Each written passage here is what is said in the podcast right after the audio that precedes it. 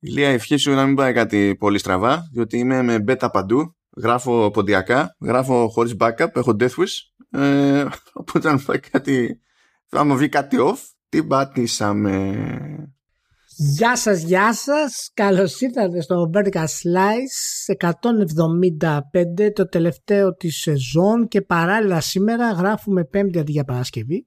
Θα ηχογραφήσουμε και ένα εξτρά για όλους τους φίλους όπου θα έχει μια γενικότερη ανάλυση του τι έχουμε κάνει μέχρι τώρα ως βιομηχανία και θα βγει μάλλον τον Αύγουστο αν δεν κάνω λάθος ναι, θα βγει νωρίς τον Αύγουστο και μετά σε κανονική, στο κανονικό μας πρόγραμμα. Τέλος πάντων, θα επανέλθουμε τέλη Αυγούστου. Ναι, που σημαίνει βέβαια ότι ήταν η καλύτερη μέρα σήμερα που είναι το τελευταίο επεισόδιο και γράφουμε και καπάκι δεύτερο να είναι όλα μπέτα στο Μάνο και να μην έχουμε και δίχτυα ασφαλείας.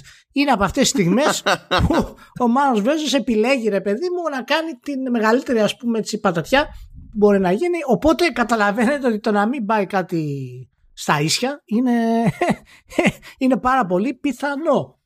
Ε... Για κάνω θυσίες και για άλλα podcast. Πρέπει να δοκιμάζω πράγματα για το Command OS. Να κάνω. Σωστά. Δεν, δεν, δεν ξέρω. Ε, κοίτα, λύσεις ναι, υπάρχουν. Ναι. Μπορεί, αν θέλετε, να βάλετε όλο τον οβολό σας να πάρει ένα δεύτερο Mac. Δεν ξέρω αν σας βολεύει αυτό. Εντάξει, α κάνουμε ένα, ένα Kickstarter για το podcast και μπορεί να μαζέψει τίποτα. λοιπόν, θα ξεκινήσουμε αυτή την καυτή μέρα με τα τελευταία βραβεία. Develop Star Awards 2022. Μάλλον. Ναι, κατευθείαν ανεβάσω πυρέτο, ε, για, για πάμε. Ναι, ναι, τα οποία έγιναν στο ε, πολυσύχναστο και κοσμοπολίτικο Brighton της, ε, της, της, Αγγλίας. Θέλω να, να σου επισημάνω δύο-τρία πραγματάκια για τα βραβεία αυτά και θα τα προχωρήσουμε. Δεν είναι φυσικά κάτι ενδιαφέρον. Ε, επιλέγονται από ε, developers ε, και αφορά μια πληθώρα ας πούμε ε, τίτλων και φυσικά κατηγοριών ε, και γίνονται ετήσια έρευνα στους 12 μήνες ε, που έχουν πέρασει. Ε, να πω λοιπόν ότι το, ο τίτλος του Games Industry Biz ήταν ήταν PlayStation Triumphs at Developer Star Awards από τα 26 παιχνίδια τα οποία πήραν βραβεία το PlayStation πήρε 3 και πήρε φυσικά το Technical Innovation, Best Visual Art και Game of the Year με το Horizon Forbidden West. Ε, οπότε Triumphs ήταν. Πήρε άλλη εταιρεία τουλάχιστον τρία. Όχι, δεν πήρε καμία εταιρεία. Άρα είναι Triumphs. Επίσης, να σου παρατήσω κάτι. Ε, Καθώς έψαχνα να βρω ε, πιο συγκεκριμένα ποιο είναι το σκεπτικό πίσω από αυτό το, το βράβειο. Γιατί καταλαβαίνεις όσον αφορά λίστες και τα λοιπά και βραβεία, έχω ένα θεματάκι. Ε, ναι. Μ' άρεσε να αναλύω τα, τα πράγματα αυτά. Ε, είδα το εξής εντυπωσιακό. Όλα τα υποψήφια παιχνίδια για τα καλύτερα του 22 ε, ήταν ε, όλα και όλα τρία. Ένα από αυτά ήταν το Horizon. Τα άλλα παιχνίδια που ήταν υποψήφια Game of the Year ήταν όλα το 21. Δεν μπήκε άλλο από το, από το 22. Αυτό που με έκανε ιδιαίτερη εντύπωση λοιπόν ήταν ότι οι, οι υποψηφιότητες για καλύτερο παιχνίδι σταμάτησαν στις 18 Φεβρουαρίου του 22 όπου είναι, ήταν η ημερομηνία που βγήκε το Horizon Forbidden West. Πληροφοριακά να σου πω ότι στις 25 Φεβρουαρίου του 2022 κυκλοφόρησε το Elden Ring. Αλλά δεν ήταν υποψήφιο στα βραβεία γιατί προφανώς δεν πάνε ένα μήνα, πάνε ένα 18 του μήνα για κάποιο ιδιαίτερο λόγο. Οπότε στα καλύτερα παιχνίδια υποψήφια για τη χρονιά δεν μπήκε το Elden Ring που ήταν μόνο μία εβδομάδα κυκλοφορίας μετά το Forbidden West. Ήθελα να το αναφέρω λοιπόν αυτό ε, για να έχουμε έτσι ένα, ένα αστιάκι ή ένα κλάμα εσωτερικό για το πώς γίνονται μερικά πράγματα. Φυσικά δεν υπάρχει κάποια ανάλυση γιατί επιλέχθηκαν αυτά τα παιχνίδια, γιατί επιλέχθηκαν αυτές τις ημερομηνίες, γιατί αποκλείστηκε το, το Elden Ring όταν έχει μία εβδομάδα ας πούμε μόνο ε, διαφοράς κυκλοφορίας από το Forbidden West κτλ. Ε, αυτό το αφήσουμε στους φίλους μας που μας ακούνε να το ψάξουν μόνοι τους περισσότερο. Ε, τα βασικά... Ηλία, ε, ναι, πες, συνέχισε, συνέχισε, γιατί θα λυγίζω εγώ. Εντάξει, και να το κλείσουμε κιόλας αυτό, γιατί ήταν θρίαμβος του, του PlayStation. Να πούμε ότι ε, στο θρίαμβο αυτό, Best Narrative πήρε το Life Strange, το True Colors. Το, στο ε, τρίαμβο του PlayStation, Best Narrative πήρε το Life is Strange True Colors, το οποίο έχει καλύτερο narrative από το Forbidden West. Είμαι αυτής της άποψης. Αυτό ισχύει. Έχει, κα... έχει, όντως, έχει καλύτερο. Έτσι, έχει καλύτερο narrative από το Forbidden West και μπορώ να πω ότι ακόμα και το γράψιμό του είναι καλύτερο παρά τα φοβερά του σφάλματα που έχει το Life is Strange το, το Political Correct. Όλα αυτά δεν έπρεπε να πάρει best narrative το Life is Strange, αλλά είναι καλύτερο. Όχι, όχι, ναι. Απλά θέλω να πω ότι στο θρίαμβο αυτό του PlayStation το best narrative πήγε στο Life is Strange. Στο θρίαμβο αυτό του PlayStation το best audio πήγε στο Guardians of the Galaxy. Ε, και σε αυτά φυσικά έχουμε το, στο θρίαμβο αυτό του PlayStation το best game design πήρε το Unpacking. Ε, best studio πήρε το Isumo Digital. Και αυτά είναι τα βασικά και φυσικά το Best Visual Art που πήρε το Forbidden West. Ε, το technical... Εντάξει, αυτό, δεν, ε, αυτό δεν είναι ακριβώς άκυρο. Όχι, Απλά υπάρχει όχι. το πρόβλημα ότι στην ίδια λίστα υπάρχει το Marvel Guardians of the Galaxy. Ναι, ναι, υπάρχει όχι, το βασικό πρόβλημα. Αυτά είναι τα βασικά βραβεία που πήρε το, το, το, το, το 3 PlayStation που, που είχε. Ήταν το Best Visual Art του Horizon Forbidden West και το Best Technical Innovation του Ratchet Clank ε, Rift Apart. Ε, οπότε ε, επίσης να πω ότι Best Extended Reality Game ήταν το Resident Evil 4 VR. Έτσι, αυτό είναι καινούριο το Best Extended Reality. Δεν έχω ξαναδεί αυτή την κατηγορία. Είναι μια καινούρια κατηγορία, ειδικά του Brighton, ή την έχουμε ξαναχρησιμοποιήσει σε βράδια. Όχι, όχι. Απλά ε, γίνεται πλέον μια κίνηση να μην έχουν, επειδή ε, υπάρχει το VR, υπάρχει το AR, υπάρχει το Mixed Reality κτλ. Ε, να έχουν μία κατηγορία για όλα αυτά. Αχα. Και Οπότε το extended δεν είναι ο, η καλύτερη επιλογή όρου για, για αυτό το νόημα, αλλά το extended στην ουσία ως κατηγορία ε, περιλαμβάνει VR, AR και τέλος πάντων XR ή MR όπως τα λένε και τα συναφή. Είναι, τα κάνει όλα ένα ρε παιδί. Αν δηλαδή το Resident Evil 4 VR για κάποιο λόγο είχε και pass-through visual ας πούμε, και έβλεπες το, το χώρο γύρω σου και κάπως έτσι γίνονταν πράγματα, πάλι θα έμπαινε σε αυτή την κατηγορία. Ε, best Original IP ήταν το, το Deathloop και αυτά είναι τα, τα βασικά. Από όλα αυτά τα βραβεία, ε, είπαμε για narrative φυσικά και audio, Life is Strange και Marvel's Guardians of the Galaxy. Ε, το πιο σημαντικό αυτό βραβείο για μένα που δεν το έτσι συνηθίζουμε συχνά και είναι από, τα, από τις περιπτώσεις που όντως αξίζει ήταν το Diversity Star βραβείο. Ε, μην ασχολήσω με τον τίτλο, αλλά αυτός που, αυτή που το κέρδισε ήταν η Σαρούντε Σότ ε, η οποία πραγματικά ε, είναι παραγωγός που δημιούργησε την τεχνολογία πίσω από το SingStar. Ένα πολύ σημαντικό ε, franchise γενικότερα για την επέκταση ας πούμε, του social gaming ε, χρόνια πριν.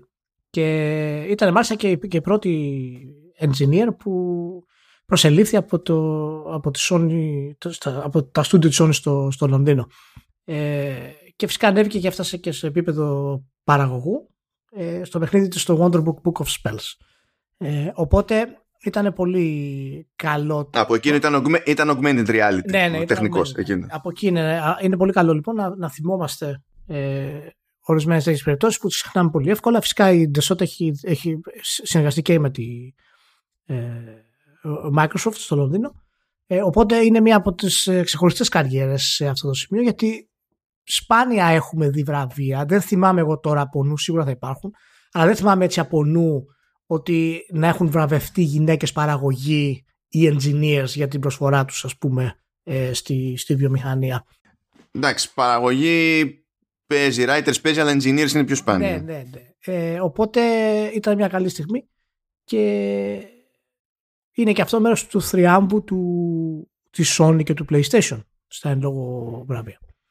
Ε, Καλά, αυτό μπορεί και να μετράει προς, ναι, προς, το, προς τα εκεί. Εντάξει, αυτό ε, οπότε αυτό είναι το, γι' αυτό είπαμε το πιο σημαντικό, γιατί είναι το μόνο που είναι, έχει, έχει ουσιαστική βαρύτητα, ας πούμε. Ε, οπότε αυτή ήταν η κίνηση, ελπίζω να τη χαρήκατε. Ε, και όποιος καταφέρει να μου απαντήσει γιατί σταμάτησε τα βραβεία στις 18 και όχι στις 25 που βγήκε το Elden Ring, ε, όταν κατέβω στην Ελλάδα στις 25 του, του μήνα Ιουλίου την πρώτη εβδομάδα ε, είμαι διαθέσιμος για συνάντηση και θα κεράσω παγωτό, ε, φιστίκι, ε, παγωτό, φιστίκι και σοκολάτα. Αυτό. Ξέρω τουλάχιστον που έχει πολύ καλό παγωτό φιστίκι, οπότε ε, καλά, ε, έχουμε επιλογές. Αν ξέρεις που έχει παγωτό φιστίκι καλό, τότε θα πάμε, δεν υπάρχει περίπτωση. λοιπόν, αλλά θέλω απάντηση. Λοιπόν, και... Οκ, okay, προχωράμε. Τι να πω, ευχα, ευχα, εγώ να ευχαριστήσω, να ευχαριστήσω τη Λίπ μου, με βοηθά να αντέξω το ότι πήρε άλλο ένα βραβείο για narrative το Life Strange. Μπράβο. Δεν ξέρω, κάπου, κάπως δεν ξέρω να το κάνω όλο Αυτό αυτό. είναι, είναι ένα ακόμα leap του Life is Strange. Ναι. Γεια σου Leap, τι κάνεις Leap. Λοιπόν. και να προσποιηθούμε ότι το- προχωράμε στο πρόγραμμα. Λοιπόν, αυτό το βάλα ξεκάθαρα για σένα, διότι τέλος πάντων ε, ε, Ναι, κατάλαβα. είναι λίγο κουλό όλο αυτό που, που παίζει, ναι. Λοιπόν, επειδή είχε ένα καημό για το Rise στο Disney Plus, το οποίο τέλος πάντων εντάξει, δεν είναι άκυρο ο, ο καημός, δεν είναι αυτό το point. Ε, έκανε ένα κονέ εκεί πέρα η Disney με τη Microsoft Ναι. για να βγάλει ένα Xbox, Seri- Xbox Series S Travel Kit, όπως το λέει. Που αυτά τώρα δεν είναι ότι τα βγάζουν και είναι μαζική παραγωγή, πηγαίνει κάποιος τα αγοράζει. Αυτά συνήθως είναι one-off και ε, παίζει διαγωνισμός και κάποιος τα, τα, τα κερδίζει τέλος πάντων, έτσι. Και περιέργως είναι ένα, ε, είναι ένα Series S με τέλος πάντων εικαστικό με, ε, με τον Αντετοκούμπο να είναι με τα ανοιχτά τα χέρια να κρατάει δύο μπάλες ξέρω, εγώ, κτλ. Οκ. Έχει ενσωματωμένο monitor όμως αναδιπλούμενο. Ε, Προφανώς έχει ασορτή χειριστήριο που γράφει με τεράστια γράμματα εκεί πέρα Rise και υπάρχει και θήκη μεταφοράς κτλ. Τώρα αυτό δεν έπρεπε να είναι Series X. Αντί για Series S. Όχι ρε, πολύ βαρύ είναι εσύ. Θα ήταν βαρύ πολύ. Δεν το βλέπεις πως είναι το... Να βάλεις φωτογραφία να το δουν τα, τα παιδιά. Καλά θα το έχουν δει και σίγουρα ούτως ή άλλως από μόνοι τους. Ούτως ή άλλως είναι κουμούτσα αυτό. Δηλαδή θα πάρεις αυτό να το έχεις φορητό, να παίξεις το φορητό. Τώρα σε παρακαλώ. τώρα. ναι, σε αν το point είναι ότι είσαι ο υπερμούρης και είσαι το κούμπο και τα λοιπά, δεν είναι λίγο κουφό να είναι Series S. ναι, εντάξει, μπορεί, μπορεί. Α, Κοίτα για το... Δηλαδή να έχουν, να έχουν limited edition ε, ε, Series S για Miss Marvel είναι εντάξει και τι έγινε. Αλλά το κούμπο είναι λίγο αλλιώς. Ε, φάση, ναι, ξέρω εγώ. ναι, αλλά είναι δύσκολο να το κάνεις αυτό τώρα φορητό το, το Series X. Πάντως για τον Αντετακούμπο το, και ακόμα και το Series X mini θα του φαίνεται. Γιατί το, το wingspan που έχει είναι 622 μέτρα, ας πούμε. Οπότε δεν το συζητάμε. Αλλά ναι, ναι, μπράβο, πολύ καλό. Εντάξει, πολύ, η, η ταινία δεν είναι ιδιαίτερα καλή βέβαια για το Γιάννη. Αλλά είναι καλή με την έννοια ότι δείχνει πραγματικά ε, την ελληνική πραγματικότητα. Ξέρεις, είναι στα γήπεδα τα οποία είχα παίξει και εγώ μάλιστα ε, στη γειτονιά μου από εκεί που ξεκίνησε. Η λεπτομέρεια. η λεπτομέρεια. Εκεί που ξεκίνησε, γιατί πρέπει να συνδεθούμε λίγο με το, με το Γιάννη. Ε, Καταλαβαίνεις ότι είναι, είναι εποχή που ήταν. ήταν όχι, δεν υπήρχαν κινητά τίποτα, ήταν off τελείως η κατάσταση. Τέλος πάντων, λοιπόν, αυτό πολύ ωραίο. Να το, να το κοιτάξετε το travel kit. Τώρα, πόσο travel kit είναι αυτό, μάλλον δεν ξέρω, ας πούμε, αλήθεια. Δεν ξέρω κι εγώ, ναι, εντάξει. Okay, ναι. Βέβαια, να, θυ- να θυμηθούμε για τις έντοξες εποχές όπου τε- τσεπώνα, τσεπώνανε τέλος πάντων. Είχαν σε τσάντα μεταφοράς και πήραν και τροφοδοτικό μαζί και ψάχνανε πρίζες στα αεροδρόμια το, το Wii U. Κάτι ψυχές κάποτε. Έτσι. Ναι, ναι. Just saying. Λοιπόν, εφόσον μιλάμε για, για ψυχές, ένα γρήγορο follow-up εκεί πέρα στην περίπτωση του, του Kojima, που η οποία έκπληξης δεν είναι δολοφόνος. Ε, τα λέγαμε την προηγούμενη φορά, αλλά τέλος πάντων έγινε και μια δήλωση από την Kojima Productions που λέει ότι στην ουσία θα, το, θα εξετάσουμε το ενδεχόμενο να, κινη- να κινηθούμε νομικά σε όποιον διέδωσε ό,τι να είναι. Ε, γενικά ε, οι περιπτώσεις που ακούγονται περισσότερο έξω ειδικά από καλά έγινε η αρχή με ένα μεγάλο πολιτικό ο οποίος είναι λίγο γιούχου αλλά μια χαρά μας έχουν πάρει χαμπάρι διεθνώς ότι έγινε μόντα με ελληνικά μίντια και από πού άλλο ήταν από Σαουδική Αραβία που έγινε κάτι τέτοιο νομίζω δε- ναι, Ναι. δεν θυμάμαι τώρα στα σίγουρα το δεύτερο αλλά τέλος πάντων μας έχουν πάρει χαμπάρι ότι ε, ο Αντένα έκανε μαγικό στη, στην Ελλάδα ναι. Εντάξει. Δεν έχω νιώσει τον Αντένα να κάνει κάποια δήλωση σχετικά. Α, όχι η Σαουδική Αραβία, Ιράν. Στο Ιράν. Τι δήλωση Εμείς θα και το κάνει, Ιράν. όταν Θα κάνει δήλωση ελληνικό κανάλι, δεν ασχολείται με αυτά τα πράγματα. παιδί μου. το βίντεο από το YouTube το κατέβασε. Έχει πάρει χαμπάρι. Δεν είναι ότι δεν έχει πάρει χαμπάρι, αλλά μην μπούμε ο παιδιά λάθος Όχι. και θα πάθουμε τίποτα. όχι, όχι. Είναι- Είναι... είναι, η κατάδια του... είναι μια από τις κατάδειες του Έλληνα δυστυχώς και υπάρχει πάντα παντού, ιδιαίτερα σε τέτοιες εταιρείες, ας πούμε, οι οποίες είναι πραγματικά ένα συνοθήλευμα από αμορφωσιά και χαμηλής νοημοσύνης. Εμένα μου αρέσει και θα ήθελα να το θίξω λίγο αυτό το πράγμα. Όταν εταιρείες λένε εξετάζουμε την περίπτωση να κάνουμε μηνύσεις. Τι σημαίνει αυτό, hermano? Εξετάζουμε την περίπτωση να κάνουμε μηνύσεις. Κάνε μήνυση. Μπορείς να κάνεις μήνυση. Kojima Productions. Μη μου λες εξετάζω ότι. Δηλαδή, είναι τελείως marketing αυτό το πράγμα. Πήγαινε και σπάσε τα παΐδια τους. Π.χ. Κοίτα, νομίζω ότι είναι στο στάδιο αυτό. Το... Κάτσε να δούμε πόσο θα μας πάει.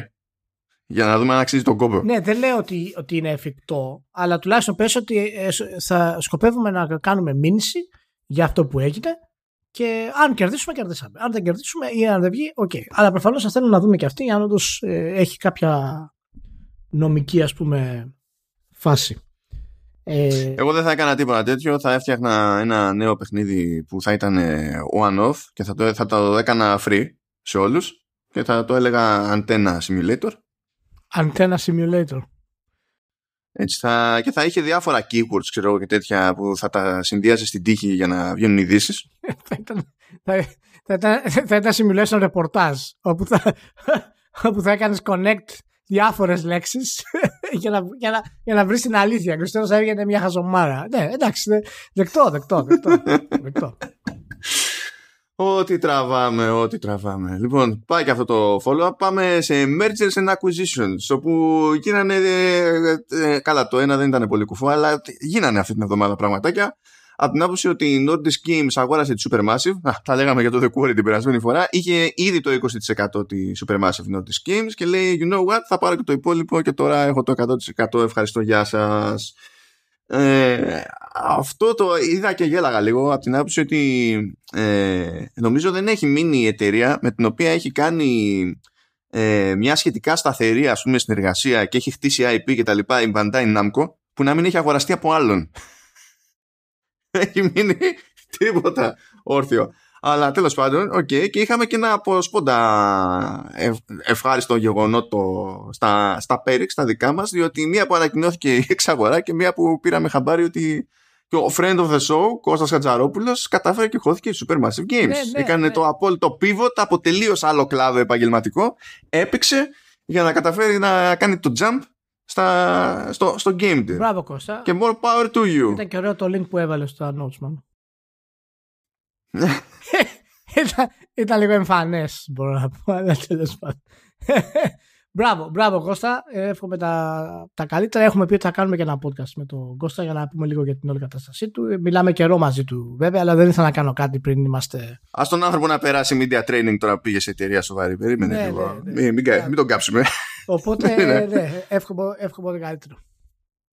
Ε, πάμε στα πιο περίεργα του, του αθλήματος. Ε, ανακοινώθηκε συγχώνευση της Iron Source και της Unity, της γνωστής της Unity, που έχει τη μηχανή τη Unity, όπου κάνει τα κουμάντα εδώ και κάμποσο καιρό ο, ε, ο, ο, ο Ρικιτιέλο, πώς το λέει το όνομά του, έχω μπερδευτεί πλέον, γιατί το, και, ο, και ο ίδιος πρέπει να το λέει πιο λάθος, για, τέλος πάντων, ό,τι να είναι αυτό. Ε, γιατί έτσι κι αλλιώς ορίζονται, χάνει λεφτά η Unity, χάνει λεφτά η Unity, χάνει λεφτά η Unity. OK. Okay. Ε, έκανε και κάτι απολύσεις τώρα τελευταία. Λίγες μέρες αφού είχε πει δεν απολύω κανέναν. Μετά τους απέλυσε. Ε, και μετά λέει ναι γεια σας ε, συγχωνευόμαστε με την Iron Source η οποία Iron Source ε, είναι πλατφόρμα για monetization ε, Τώρα, αυτό δεν είναι τελείως κόντρα ρόλο στη Unity από την άποψη ότι και η Unity έχει τέτοια δραστηριότητα και η Unity βγάζει λεφτά από διαφημίσεις και τα λοιπά. Έχει ένα τέτοιο πράγμα που κουμπώνει. Αλλά ε, ναι, δεν νομίζω ότι το περίμενε κάποιος ακριβώς έτσι να γίνει μια κίνηση αυτού του στυλ μπαμ και μπαμ έμπαινε στη διαδικασία να αγοράζει διαφόρους η Unity. Είχε αγοράσει τη Veta Digital, είχε αγοράσει P3, είχε αγοράσει Sync, ε, Sync Sketch, είχε αγοράσει Pixie Software, Ziva Dynamics και τελικά καταλάβαμε γιατί τους αγόραζε όλους αυτούς. Άρε, άρε, άρε Ρίκη, άρε Ρίκη. Ρίκη Ρίκη. Πάλι αθάνατος, αθάνατος. Ναι, πάλι, πάλι η ίδια φάση. Τώρα τι να πω, να δω σε τι θα μετουσιωθεί αυτό το πράγμα στη, στην πράξη ποια θα είναι υποτίθεται η legit προτεραιότητα του νέου σχηματισμού; Τι θα γίνει με τη διοίκηση εφόσον πρόκειται για, για συγχώνευση; Να δούμε τι διάλογο. Δεν είναι η πιο παράλογη κίνηση από την άποψη ότι το χρήμα βγαίνει όπως βγαίνει έτσι, αλλά ναι, σφίγγομαι και λίγο γιατί you never know πώς θα εξελίχθει τώρα αυτό το πράγμα. Θα δούμε, κρατιέμαι. Και φυσικά πρέπει να φυτρώσει και Nintendo και αυτό είναι σημερινό, μια, σημερινό για μας που γράφουμε 14 Ιουλίου τέλος πάντων ημέρα Πέμπτη ε, αγόρασε τη Dynamo Pictures που και λέει τέλος πάντων εξαγορά θα ολοκληρωθεί στις 3 Οκτωβρίου και σε εκείνη την περίπτωση θα μετονομαστεί η εταιρεία σε Nintendo Pictures και στην ουσία λέει θα παράγει visual content Καταλαβαίνετε τώρα. Ναι, εντάξει. Ε, είναι εταιρεία παραγωγής CGI. Οπότε, ναι. Θα μπλέκει με κάποιο τρόπο με ό,τι θέλει να κάνει με σινεμά, τηλεοπτική κτλ.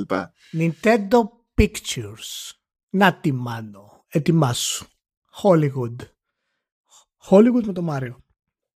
Ε, εντάξει, κοίτα, έχει κάνει πράγματα. Έχει κάνει και, έχει κάνει και πολλά διαφημιστικά. Η πλάκα είναι ότι έκανε και ένα από τα σχετικά πρόσφατα διαφημιστικά του, του PlayStation για Ιαπωνία, ας πούμε ε, δεν είμαι super σίγουρος για το που το πάνε. Γιατί δεν είναι τεράστια αυτή η εταιρεία να πεις πάρτε, αναλαμβάνετε να κάνετε ταινίες. Ξέρω no, no, ούτως, ή, ναι, ούτως ή άλλως το λέει και στο, και στην, στο δελτίο τύπου ότι είναι να ενδυναμώσει την, το σχέδιο mm. και την παραγωγή του visual content. Δεν πρόκειται να είναι κάτι τέτοιο. Αλλά η, η ονομασία είναι, έχει, έτσι, έχει ένα ενδιαφέρον ας πούμε για την Nintendo. Nintendo Pictures. Είναι, ακούγεται σαν division. Οπότε είναι κάτι το οποίο μπορεί η Nintendo να δοκιμάζει αυτή τη στιγμή. Για να δω, για να δούμε. Να δούμε, να δούμε. Τώρα, Ηλία, επανήλθε ο... το μονόμπου Ιταγκάκι. Ναι, έχει πολλά χρόνια να μας απασχολήσει με κάτι καλό το μονόμπου. Ε.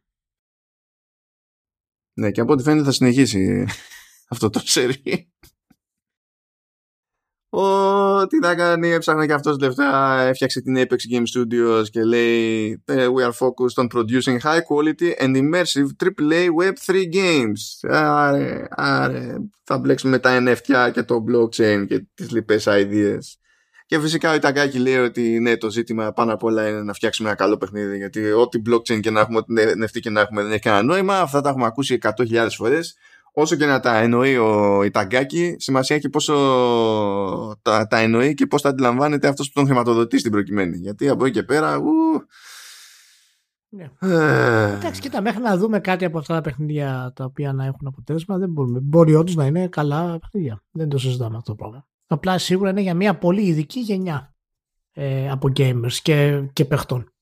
Αυτό είναι, αυτό είναι δεδομένο. Είναι δηλαδή ένα κομμάτι της αγοράς σίγουρα θα υπάρξουν μεγάλες επιτυχίες αλλά δεν ξέρω κατά πόσο αυτή η αγορά θα επεκταθεί ε, δυναμικά έτσι όπως είναι. Δηλαδή το μοντέλο μου φαίνεται αρκετά πολύπλοκο ακόμα, οι ονομασίες είναι περίεργες, NFT δεν είναι κάτι που θα πει ο μέσος gamer ποτέ.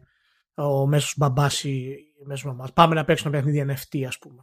Χρειάζεται κάτι άλλο που να, να κρύψει λίγο το, τους μηχανισμούς σε κάτι πιο, πιο fun.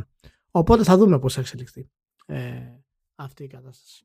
Τι είναι, όπως έχει το πεδίο αυτή τη στιγμή σε αυτό το χώρο δεν υπάρχει καμία ελπίδα για αυτά τα concepts. Το NFT αποτυγχάνει τις βασικές του υποσχέσεις όπως υπάρχει εκεί έξω αυτή τη στιγμή. Δηλαδή και εμείς προσπαθούμε να το, ετοιμα... να το ενσωματώσουμε στα games σαν να έχει πε... ε, ε, πετύχει σε αυτά που υπόσχεται κατά βάση. Αυτό το... δεν ισχύει τώρα. Τέλος πάντων. Λέει ετοιμάζει ένα project το λέει Warrior. Θα βγει σε PC και mobile. Ε, τέλος πάντων θα βγει alpha version λέει τέλος πάντων σχετικά σύντομα ε, και beta είναι για αρχές του 23 και ο Θεός η ψυχή τους. Τώρα τι, τι, τι, τι, να, τι να πρωτοπώ δηλαδή τι, ε, ναι τι να πω, OK, okay, αυτά. Το έχω ξενερώσει πλήρως με την όλη φάση. Ναι. Ε, θα συνεχίσουμε στο, στο feel εκεί της ξενέρας ξεκίνησε μια μανούρα εκεί πέρα με τη Ubisoft. Βασικά η Ubisoft έβγαλε μια ανακοίνωση και λέει: Παιδιά, κοιτάξτε να δείτε, στο επόμενο διάστημα, από αρχές Σεπτεμβρίου, έχω μια λίστα εδώ με 50 τόσα παιχνίδια που στην ουσία θα χάσουν τα online services γιατί βγάζω off τους servers. Ε, αυτό στο Steam συνοδεύτηκε με κάποια έξτρα σημειωσούλα που λέει ότι ε, από, από τότε και έπειτα ε, θα χάσετε πρόσβαση στο περιεχόμενο. Όχι στο multiplayer, θα, ε, και ε, τσίτος ο κόσμος, αναμενόμενο, η διατύπωση αυτή έτσι όπως την είχε η Ubisoft δεν ήταν σωστή απόδοση της πραγματικότητας. Ε, και ξεκίνησε μια ολόκληρη ιστορία αντιλαμβάνεστε γιατί ο άλλος έχει δώσει λεφτά για να πάρει το παιχνίδι και θα σου πει ε, ε, να μου κόψει το multiplayer και τα online features τέλος πάντων ok να το φάμε ναι. Γιατί τι εννοείς δεν θα έχω πρόσβαση στο παιχνίδι. Η πραγματικότητα είναι λίγο διαφορετική, αλλά όχι πλήρως διαφορετική, από την άποψη ότι δεν θα χάσει κανείς πρόσβαση στο βασικό παιχνίδι. Ε, εφόσον μιλάμε για παιχνίδι που εντάσσεται σε αυτή τη λίστα, έτσι που βγαίνει off από Σεπτέμβριο. Ε, αλλά δεν θα έχει πρόσβαση σε DLC που έχει αγοράσει για αυτό το παιχνίδι. Ακόμα και αν αυτό το DLC είναι single player. Άρα το πρόβλημα είναι υπαρκτό, αλλά δεν είναι ολικό. Ας το θέσουμε έτσι. Και γενικά είναι άλλο ένα λυπηρό επεισόδιο σε αυτή τη, την ιστορία που έχει να κάνει στην ουσία με τη συντήρηση των servers που απαιτούνται για το authentication των συναλλαγών. Θα βγουν δηλαδή οι servers που λέγανε, που τσεκάρανε αν εγώ έχω όντως αγοράσει και είμαι νόμιμος κάτοχος DLC. Και ε, φυσικά αντί να βγει μια εταιρεία και να πει σε αυτή την περίπτωση ότι κοίταξε να δεις άμα είναι να γύρω κάπου θα γύρω προς τη μεριά του καταναλωτή και στην τελική ας με κλέψει. Γιατί μέχρι πότε θα αγοράζουν DLC δεκαετίας ξέρω εγώ για να πούμε ότι χάνω φράγκο της προκοπής. Λέει you know what από τη στιγμή που δεν μπορώ να διαπιστώσω πλέον αν κάποιος θα είναι νόμιμος κάτοχος ή όχι και αυτός που είναι νόμιμος κάτοχος θα χάσει πρόσβαση στο περιεχόμενο. Και λες, how about no; Δηλαδή δεν, δεν είναι αυτή η λύση δεν είναι αυτή η λύση καλή μου Γιούμπι και καλή μου βιομηχανία διότι γενικότερο είναι αυτό το ζήτημα δυστυχώς και πριν πεταχτεί κανένας, επειδή έλεγε κάποιος, δεν ξέρω, φαντάζομαι θα ουρλιάζει ακούγοντας τη, τη συγκεκριμένη συζήτηση τώρα, η λύση δεν είναι το physical. Η λύση είναι infrastructure για να μην γίνονται αυτά. Και γι' αυτό έπρεπε να γκρινιάζετε τόσα χρόνια. Εγώ αυτό λέω, ε, δεν ξέρω πόσες φορές το έχω πει. Γι' αυτό έπρεπε να, να ορίονται όλοι. Για να ετοιμαστεί αυτό το πράγμα και να είμαστε εξασφαλισμένοι. Δεν μπορεί από τη μία να θέλει η βιομηχανία να μας πουλάει NFT και η Ubisoft η ίδια θέλει να μας πουλάει NFT που είναι perpetual ξέρω εγώ και μεταβιβάζεται και κάνει και, και έχει μια θεωρητική αξία να είχαμε να λέγαμε και δεν ξέρω και εγώ τι αλλά είναι δύσκολο να βγάλουμε άκρη με το ποιος όντως έχει πληρώσει το DLC ή όχι δεν, αυτά είναι γελία είναι γελία. Στην τελική άμα θέλεις να εφαρμόσεις κάποιο το blockchain εφάρμοσέ το εκεί το ρημάδι Άντε να δούμε τι θα γίνει και με την κατάσταση ε, ό,τι και να συζητάμε για την Ubisoft το τελευταίο καιρό δεν είναι τίποτα ιδιαίτερο. Ακόμα και η επιτυχία του, του Valhalla δηλαδή ε, είναι και αυτή γκριζαρισμένη από την κουραστική επανάληψη του, του gameplay και του συνεχιζόμενου rip ας πούμε της όλης, του όλου brand. Οπότε περιμένουμε να δούμε πότε επιτέλους θα δούμε λίγο άσπρο φως, πότε θα δούμε ε, το νέο Splinter Cell, πότε θα δούμε την αναβίωση του Ghost Recon, πότε ίσως μπορέσουμε να απολαύσουμε το remake του Prince of Persia του 1 και να είναι ok, πότε ίσως να δούμε το Beyond Good and Evil 2, πού είναι όλοι αυτοί, πού είναι όλοι αυτοί ε, οι τίτλοι της Ubisoft ε, που τις, πάντα τις δίνανε κάτι διαφορετικό. Οπότε τέλος πάντων ας κάνουμε τώρα υπομονής που είναι η κατάσταση. Η εταιρεία κάνει μεγάλη στροφή και σίγουρα θα είναι διαφορετική από ό,τι ξέραμε πάνω. Μην κάνεις στροφή γύρω από τον εαυτό της όμως, έτσι. Και πίνουμε για πάντα δύο σημείο. Άιντε, άιντε πια. Ναι, ναι. Α, ακόμα με τσάψει ότι η εταιρεία θα, θα εξαγοραστεί. Δεν μπορεί να βγει εύκολα από, από αυτή την τέτοια. Και πλέον, όπως είναι η κατάσταση, η πεποίθηση της οικογένειας Γκυγεμού να την κρατήσουν ε, είναι, έχει και μια ματαιότητα μέσα της. Η εταιρεία δεν ευδοκιμεί ε, αυτή τη στιγμή. Και τα αποτελέσματά της δεν θα φανούν τώρα ή πέρσι, ε, θα φανούν με το τι πρόκειται να γίνει με το Skull and Bones βασικά και τι θα γίνει και με τα επόμενα παιχνίδια που πρόκειται να κυκλοφορήσει εάν κάνει αυτή τη στροφή σε franchises. Αλλά έχει καθυστερήσει τόσο πολύ μάλλον και το κλείνω εδώ που ακόμα και franchises μεγάλα όπως το Splinter Cell δεν ξέρω αν έχουν θέση σήμερα ε, στη βιομηχανία. Αν το brand τους είναι ακόμα δυνατό για να μπορούν να τραβήξουν τον κόσμο. Τον κόσμο που χρειάζεται δηλαδή για την επένδυση που θα έπρεπε να κάνει για ένα τόσο μεγάλο τίτλο. Anyway, OK. Okay. Ε, Προχωράμε. Λοιπόν, τι άλλο έχουμε; Έχουμε, α, έχουμε και άλλα βάσανα για την Bandai Namco. Τις την πέσανε. Ε, έφαγε, έφαγε hack. Όχι σε όλα τις τα συστήματα, αλλά στις ασιατικές τις δραστηριότητες, εξαιρώντας λέει την, την Ιαπωνία ε, είχε ακουστεί αυτό ότι έπαιζε, το επιβεβαίωσε μετά πολλά η Bandai Namco και προσπαθεί να αποσαφηνίσει το μέγεθος της ζημιάς και το τι πρέπει να κάνει για να ισιώσει τη φάση. Ε, και το τι διαρροή έχει γίνει, αν επηρεάζονται ε, καταναλωτές και, και τα λοιπά. Είπε ότι τέλος πάντων υπάρχει μια πιθανότητα να έχουν διαρρεύσεις στοιχεία καταναλωτών αλλά πάλι κυρίως ασιατικής αγοράς και από τα κομμάτια που έχουν να κάνουν με toys, merchandise και τέτοια όχι τόσο με, με games. Αλλά ναι. Δεν, δηλαδή, δεν τελειώνει αυτό. Δεν λυπάται κανένας κανέναν. Θέλω να σε ενημερώσω πάντως γιατί τώρα κοίταγα ε, στη Steam την ώρα που μιλάμε ε, κάποιους τίτλους παλιούς της, ε, της Ubisoft, όπως το Silent Hunter, ας πούμε, η σειρά που είναι θρηλυκή ε, σειρά, όπως αυτή και το Heroes of Might and Magic που ε, διαλύθηκαν, καταστράφηκαν από την Ubisoft. Και, και οι δύο τίτλοι θα έχαν και έχουν θέση σήμερα στην αγορά. Δεδομένου το turn-based strategy ε, είναι, είναι timeless, θα λες, και ακόμα και σήμερα πουλάει σε πολύ μεγάλο βαθμό. Ε, για turn-based strategy φυσικά εννοώ. Και φυσικά όπως το Silent Hunter που ακόμα και, και τότε στα πρόσφατα ε, review ε, για τα DLC του παιχνιδιού ήταν ε, πραγματικά απαράδεκτα γιατί ο τίτλος είχε πρωτοκυκλοφορήσει ε, ολοκληρωτικά σπασμένος, διαλυμένος από τα bugs. Είναι μια, μια ντροπή ας πούμε και επειδή δεν είναι high profile τίτλος δεν έχει αναφερθεί ποτέ. Ε, το ίδιο είχαν γίνει φυσικά και για τα τελευταία ε, τις τελευταίες κυκλοφορίες του κ. Matter Magic, αλλά και την υποστήριξη της εταιρείας, η οποία το, το παράτησε στην ουσία στη, στη μοίρα του. Μέσα από αυτά λοιπόν έφτασα στο σελίδα του Tales of Arise στη Steam. Έτσι. Και θέλω να πω πριν προχωρήσουμε ένα γρήγορο, όσοι δεν το ξέρανε, ότι το, το marketing uh, blurb, ας πούμε, το οποίο είναι στο Steam, λέει Experience a tale of liberation featuring characters with next gen graphical expressiveness.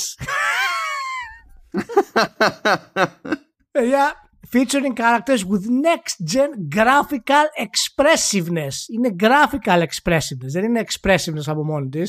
Είναι graphical expressiveness. Okay. Και πάνω απ' όλα είναι next gen expressiveness. Ναι, ναι, είναι graphical expressiveness. Λοιπόν, οκ, okay, προχωράμε. Για ναι, είναι... Είναι, είναι, είναι εμπειρία να είναι κάποιος σε σύγχρονο τμήμα marketing. Είναι εμπειρία. Είναι εμπειρία. Γενικά δεν είναι. και από τα γρήγορα θα κλείσουμε με Nintendo. Διότι η Nintendo ε, είπε να θυμίσει στον κόσμο ότι όταν η θερμοκρασία είναι πάνω από 35 βαθμούς Κελσίου ε, καλό είναι να μην χρησιμοποιεί το Switch και γενικά καλό είναι να μην κλείνει τον εξαρισμό του Switch. Απίστευτο. Προσέξτε, παιδιά, μην κλείσει τον εξαρισμό του, του Switch. Μην το ξεχάσετε αυτό. ναι, δεν είναι design choice. Δεν, δεν βάζουμε αυτό το πάνω. Και...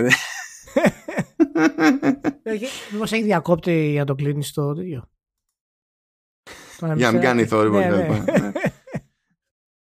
Ε, γιατί λες να είναι το ανεμιστηράκι εκεί πέρα για white noise για εκείνους που δεν μπορούν την απόλυτη ησυχία και να βάζουν ναι, δεν ξέρω ε, δεν, δεν ξέρω γιατί τα χρειαζόμαστε αυτά. Ε, και φυσικά λέει ναι, μπορεί να υπεθερμανθεί. Και τώρα τέτοια αυτό και τα λέει στην Ιαπωνία γιατί βαρέσανε λέει κάτι 35 κάπου βαρέσανε και 40 Αυτό στην Ιαπωνία Ιούλιο μήνα με υγρασία του Θεού πρέπει να είναι ειδικά Τόκιο μεριά δηλαδή. 35 με υγρασία και νομίζω ότι τώρα είναι και περίοδος των βροχών στο, στο Τόκιο. Φρίκη, φρίκη, φρίκι. θα έμενα στη δουλειά απλά για τον κλιματισμό, όχι για να κάνω εντύπωση στο αφεντικό. θα έμενα απλά για, για αυτό το, το λόγο.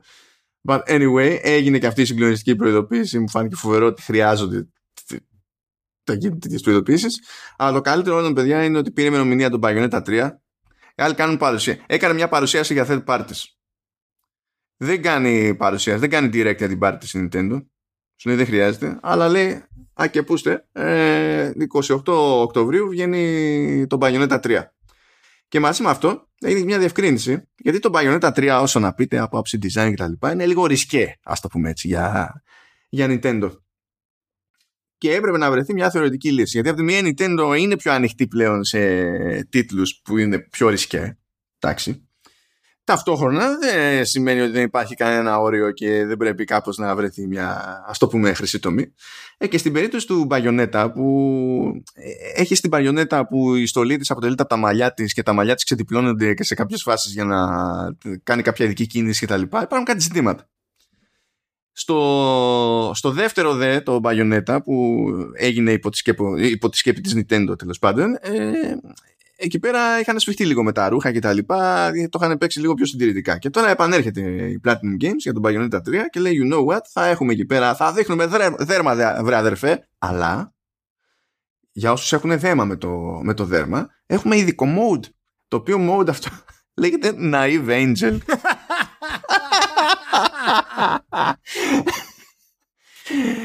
τρομερό. Είναι θεότητες. Είναι απλά θεότητες. Δηλαδή αυτό είναι level τύπου διαλέγω difficulty setting Ninja Dog σε Ninja Gaiden. Δηλαδή και μόνο που πατάω, το, πατάω εκεί το πλήκτρο και κάνω select ε, χρειάζεται ένα επίπεδο αυτοσαρκασμού. Εντάξει, αυτό όμως είναι καλό όνομα, τώρα δεν το συζητάμε.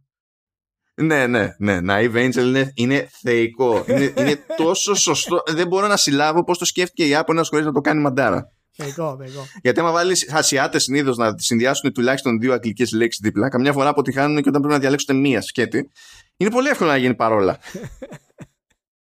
δηλαδή, σκέψου ότι σε πάρα πολλές ασιατικές χώρες το ενθαρρυντικό έτσι αυτό του στυλ ε, πάμε, ξέρω εγώ, hang in there και το έχει, το έχουμε και τα, τα λοιπά, είναι fighting. Fighting. Το λένε έτσι. Ναι, λένε fighting. Λες, why? Δεν στέκει πουθενά. Δεν βγάζεις νόημα. Αλλά όχι. Δεν το έχουν κάνει να βγάλει. Και μετά από το Naive Angel έχουμε ένα, όχι και τόσο Naive Angel. Ήρθε η ώρα για τη, για τη Leap να δω αν μπορώ να σου κάνω και εσένα ζημιά όπως έκανα στο Commando S στο Λεωνίδα διότι μάζεψαν νέες πληροφορίες για τη LEAP Α ναι Ναι, στο Λεωνίδα είπα ότι οι άνθρωποι έχουν, έχουν συλλογή από Amiga και καταλαβαίνεις τώρα τον χτύπησα. Λίγο μπαμπέσικα.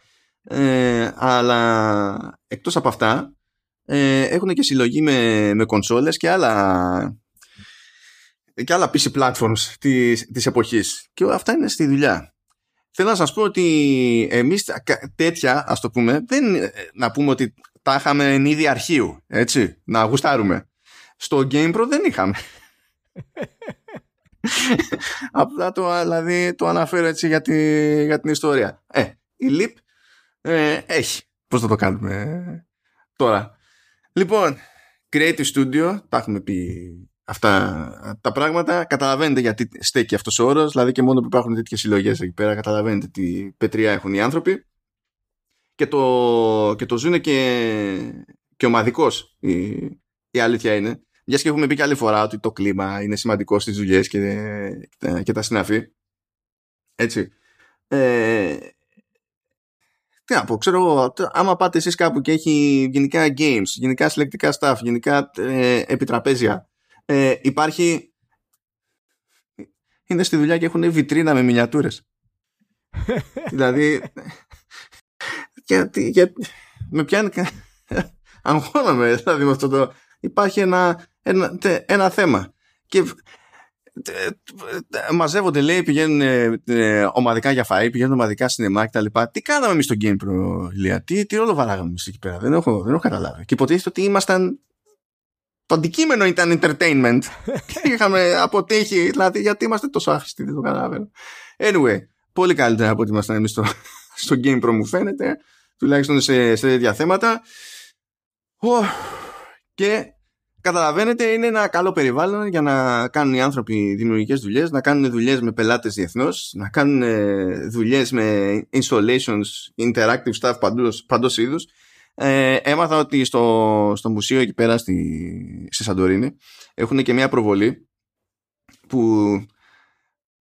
τέλος πάντων τη λένε 9D υπάρχει ένα debate τώρα με τα D που προστίθεται εκεί πέρα αλλά κάπως πρέπει να συνεννοηθούμε προς τα έξω με τον κόσμο οπότε αυτή είναι η πιο εύκολη οδός φαντάζομαι. Ε, και σου λέει έχει προβολή ρε παιδί μου καλά έχει, είναι 3D παίζει στερεοσκοπικά και τα συναφή αλλά κινούνται τα, τα καθίσματα σε φυσάνε αγέριδες σου σκάνε λέει τε, φούσκες στη μάπα και τα λοιπά. Λέω, mm, mm, mm, mm. ποιος καθαρίζει μετά Καλά, όχι leap, εντάξει. Προφανώς οι άνθρωποι κάνανε αυτό που πρέπει να κάνουν, παραδώσανε, είναι, είναι, είναι κομπλέ. Οπότε τώρα που είναι καλοκαιράκι, καθίστε κάτω, φτιάξτε λίγο το βιογραφικό σας, αναβαθμίστε το, περάστε το σε online υπηρεσίες, κάντε όλα τα κονέ σας, δικτυωθείτε και στείλτε το στη leap. Και ποτέ δεν ξέρετε που θα οδηγήσει ε, αυτό. Θα, α, θα στείλω και εγώ στη leap. Να το ξέρετε. Στο λέω από τώρα, Νίκο Κόντι, σου στέλνω βιογραφικό. Τελείως. Να θυμίσουμε ότι έχουμε τα σχετικά links προς τις καταχωρήσεις έτσι, για, τη, για, για, τα πόστα που ενδιαφέρουν τουλάχιστον αυτή την περίοδο τη LIP. Ε, να πούμε ειδικότερα ότι είμαστε πλέον για μια θεωρητική θέρμη για front-end developer, δηλαδή για το πιο έμπειρο slot, ας το πούμε έτσι. Οπότε, αν έχετε προϋπηρεσία και ένα σχετικό πορτοφόλιο, είναι ώρα καλοκαιριάτικα να χτυπήσετε για μια πόρτα, μήπως Μήπως μπορείτε κι εσείς από φθινόπωρο να πηγαίνετε στη δουλειά και να λέτε: Παιδιά, κοιτάξτε να δείτε, ήρθε η ώρα για ε, επιτραπέζιο. δηλαδή, αυτό ξέρω εγώ. Από το να κάνετε τσουλήθρα στην Google, εμένα πιο λογικό μου φαίνεται να παίξετε επιτραπέζιο. Τώρα πείτε με παραδοσιακό, δεν ξέρω, αλλά μου φαίνεται πιο λογικό. Just saying. Okay. Αυτά, ευχαριστούμε τη LIP για τη στήριξη του Vertical Slice, του Commander S και κατ' επέκταση του Hafton FM και συνεχίσουμε με τα πιο τροφάντα μας. Ένα που έσκασε λίγο πριν να αρχίσουμε να γράφουμε είναι ένα loyalty program της Sony που το λέει PlayStation Stars. Πρόλαβες να το διαβάσεις αυτό, Ηλία; Ε, πρόλαβα μάλλον να ρίξω κάποια ματιά και μπορούμε να πούμε κάποια πραγματάκια. Μου λέει φίλες και φίλοι Sony ότι ε, από ένα σημείο και έπειτα κάποια στιγμή στο μέλλον θα αρχίσει να τρέχει το πρόγραμμα αυτό, το PlayStation Stars και παίζοντας ε, θα μπορεί ο παίκτης να εξασφαλίσει στην ουσία πόντους. Ε, και εκτός από πόντους θα μπορεί να εξασφαλίσει και κάποια βραβεία που μπορεί να έχουν κάνει με την επίδοσή του στην περιοχή στην οποία εντάσσεται. Π.χ. ένα παράδειγμα σου λέει, αν κάποιος είναι ο πρώτος που εξασφαλίζει Platinum Trophy στο τάδε παιχνίδι στην τάδε περιοχή, θα εξασφαλίζει ένα βραβείο το οποίο θα είναι και μοναδικό από την άποψη ότι δεν θα το πάρει ο δεύτερος που θα κερδίσει Platinum Trophy. Θα υπάρχουν και βραβεία που θα είναι πολύ εύκολο να πιάσει κάποιος τέλος πάντων και όλα τα ενδιάμεσα. Και όλα αυτά θα προκύπτουν από την ενασχόληση των, των, των gamers με, με παιχνίδια. Τώρα, το πώς θα ορίζονται αυτά, δηλαδή αν θα είναι κάτι που θα πιάνει οποιοδήποτε παιχνίδι ή στην ουσία θα είναι και ευκαιρία για promotion για να πει η Sony ότι στο PlayStation Stars συμμετέχει το τάδε παιχνίδι για αυτά τα βραβεία και έτσι εμέσως πρόχνει και το παιχνίδι. Αυτό είναι ένα άλλο debate που δεν ε, τέλος πάντων αποσαφηνίζεται. Όπως δεν αποσαφηνίζονται διάφορα πραγματάκια γιατί λέει με πόντους λέει μαζεύεται. Ε, μπορείτε, ε, ε, ε, ε, μπορεί λέει, μπορεί να έχετε το περιθώριο να πάρετε credit λέει στο PlayStation Store ή περιεχόμενο ή add-ons ξέρω εγώ ή συνδρομές PlayStation Plus. Μπορεί, μπορεί, δεν ξέρουμε. Δηλαδή μπαίνει στην διαδικασία να το ανακοινώσει αυτό, αλλά δεν ξέρουμε τι θα μπορούμε ακριβώς να κάνουμε με τα loyalty points που μαζεύουμε. Άλλη φορά. Άλλη φορά. Θα, θα δούμε. Και επίσης ως έξτρα για τους συνδρομητές PlayStation Plus και μόνο που είναι συνδρομητές θα κερδίζουν πόντους. Άσχετα με, το, με τη δραστηριότητά τους. Φυσικά με τη δραστηριότητα θα φέρνει περισσότερους πόντους. Και μέσα σε όλα αυτά τάζει και κάτι digital collectibles που στην ουσία θα είναι λέει 3D, ξέρω εγώ, αναπαραστάσεις αντικειμένων, χαρακτήρων, σκηνών, δεν ξέρω τι είναι από διάφορα games. Ε, κάτι που ύστερα από ερώτηση της Washington Post φρόντισε να ξεκαθαρίσει ότι δεν πρόκειται για NFT. Δεν είναι λέει κάτι το οποίο θα είναι μεταβιβάσιμο, ξέρω εγώ, θα απολύται και τα συναφή. Απλά είναι κάτι που θα έχει λέει βαθμίδες σπανιότητας, θα ε, απονέμεται με κάποια αρχή λογική, υπό προϋποθέσεις και τα συναφή. Ό,τι καταλάβατε, καταλάβαμε. Δεν καταλαβαίνω γιατί έχει νόημα να το ανακοινώνει αυτό το πράγμα μήνες πριν αρχίσει το rollout ε, που δεν ξέρουμε και πώς, πότε θα γίνει το rollout. Ξέρουμε μόνο ότι θα γίνει σταδιακά, ανά region πάλι, όπως έγινε και το καινούριο PlayStation Plus και δεν μπαίνει στη διαδικασία να πει περισσότερα. Δεν είναι συνδρομητική υπηρεσία. Είναι κάτι που σαν πρόγραμμα θα λειτουργεί for free. Δεν ξέρω καν γιατί κάποιος λέει πρέπει να είναι opt-in αυτό. Γιατί λέει ε, αν είστε λέει PlayStation Star member. Οπότε φαντάζομαι θα υπάρχει κάποιο opt-in αν θες ξέρω εγώ or whatever. Τώρα ως loyalty program Ναι, εντάξει, προφανώς ε, σε βάζει να σκέφτεσαι ακόμη ε, περισσότερο μέσα στο πλαίσιο του PlayStation ως ε, brand και, και πλατφόρμα. Okay.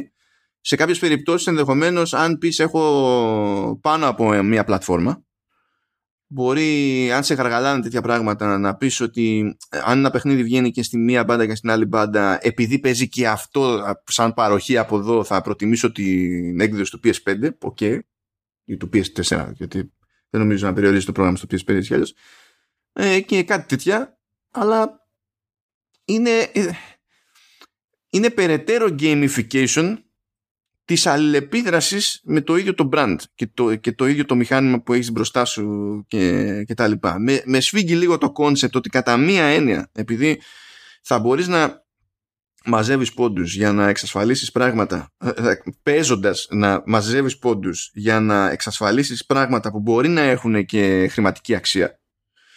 Ότι έχει μια essence από play to earn αλλά χωρίς να σημαίνει αυτό ότι περιορίζεσαι σε ένα παιχνίδι και κερδίζεις μέσα σε αυτό το παιχνίδι αλλά περιορίζεσαι μια πλατφόρμα και κάνεις πράγματα και έχεις το περιθώριο να κερδίσεις something πολλά θα κρυθούν από το ζύγι. Μπορεί να είναι από ανούσιο όλο αυτό, ε, από, μέχρι απόλυτα ενοχλητικό με την έννοια τέλος πάντων του πόσο σε, σε πικάρει όλη την ώρα για να μπει στη διαδικασία και πώς αντι, και άλλοι παίχτες και άλλοι άνθρωποι θα αντιδράσουν με διαφορετικό τρόπο. Δεν είναι όλοι το ίδιο ευαίσθητοι, πιανέστητοι πιο Εντάξει. Ε, κοίτα, είναι από αυτές τις κινήσεις που θα έπρεπε να τις κάνει η Microsoft. Είναι κλασική Sony, ας πούμε, ε, marketing κίνηση αυτή.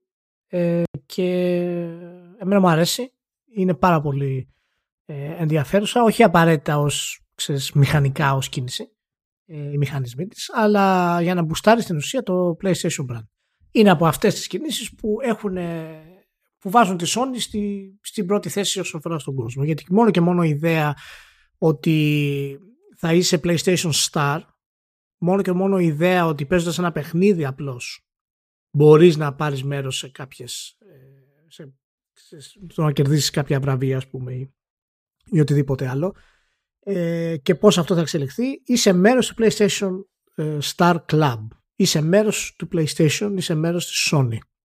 Και δεν χρειάζεται να κάνει πάρα πολλές ανακοινώσεις. Αυτό είναι από τα πράγματα τα οποία ε, από τη μία είναι εκνευριστικό, ενώ να κάνει ιδιαίτερη ανάλυση αυτέ τι ανακοινώσει. Από την άλλη όμως είναι μέρος του, του PlayStation Marketing Push αυτό το πράγμα. Αφήνει το hype, το word of mouth να δημιουργεί την όλη κατάσταση και είναι και αυτό μέρος της στρατηγικής πώς εκμεταλλεύεται το, το brand της. Ε, δεν ξέρω κι εγώ πώς θα καταλήξει η όλη διαδικασία, αλλά είναι αρκετή και μάλιστα σε μια περίοδο που δεν είναι εύκολο να βρεις PlayStation 5. Είναι ένα ακόμα τυράκι να μπορεί ο άλλος να πει ότι μόλις πάρω το PlayStation 5 έχω και αυτό ακόμα να είμαι μέρος της κοινότητας μαζί φυσικά με το PlayStation Plus και την κλασική στρατηγική. Ε, οπότε ε, ακούγεται απλό όταν το, όταν το βλέπεις να είναι ανακοινωμένο, να έχει ανακοινωθεί. Ε, αλλά το να το κάνεις από πριν, να το σκεφτείς, δεν είναι τόσο εύκολο. Και με τον τρόπο που το κάνει η Sony, είναι, για μένα είναι εντυπωσιακό. Ήδη δηλαδή μιλάει όλος ο κόσμος για το PlayStation. Εντάξει, όλος ο κόσμος τέλος πάντων είναι νωρίς ακόμα, αλλά ε, υπάρχει πολλή συζήτηση ε, γύρω από αυτό και τι σημαίνει και τώρα αυτά και PlayStation και θα είμαστε μέρος του PlayStation κτλ.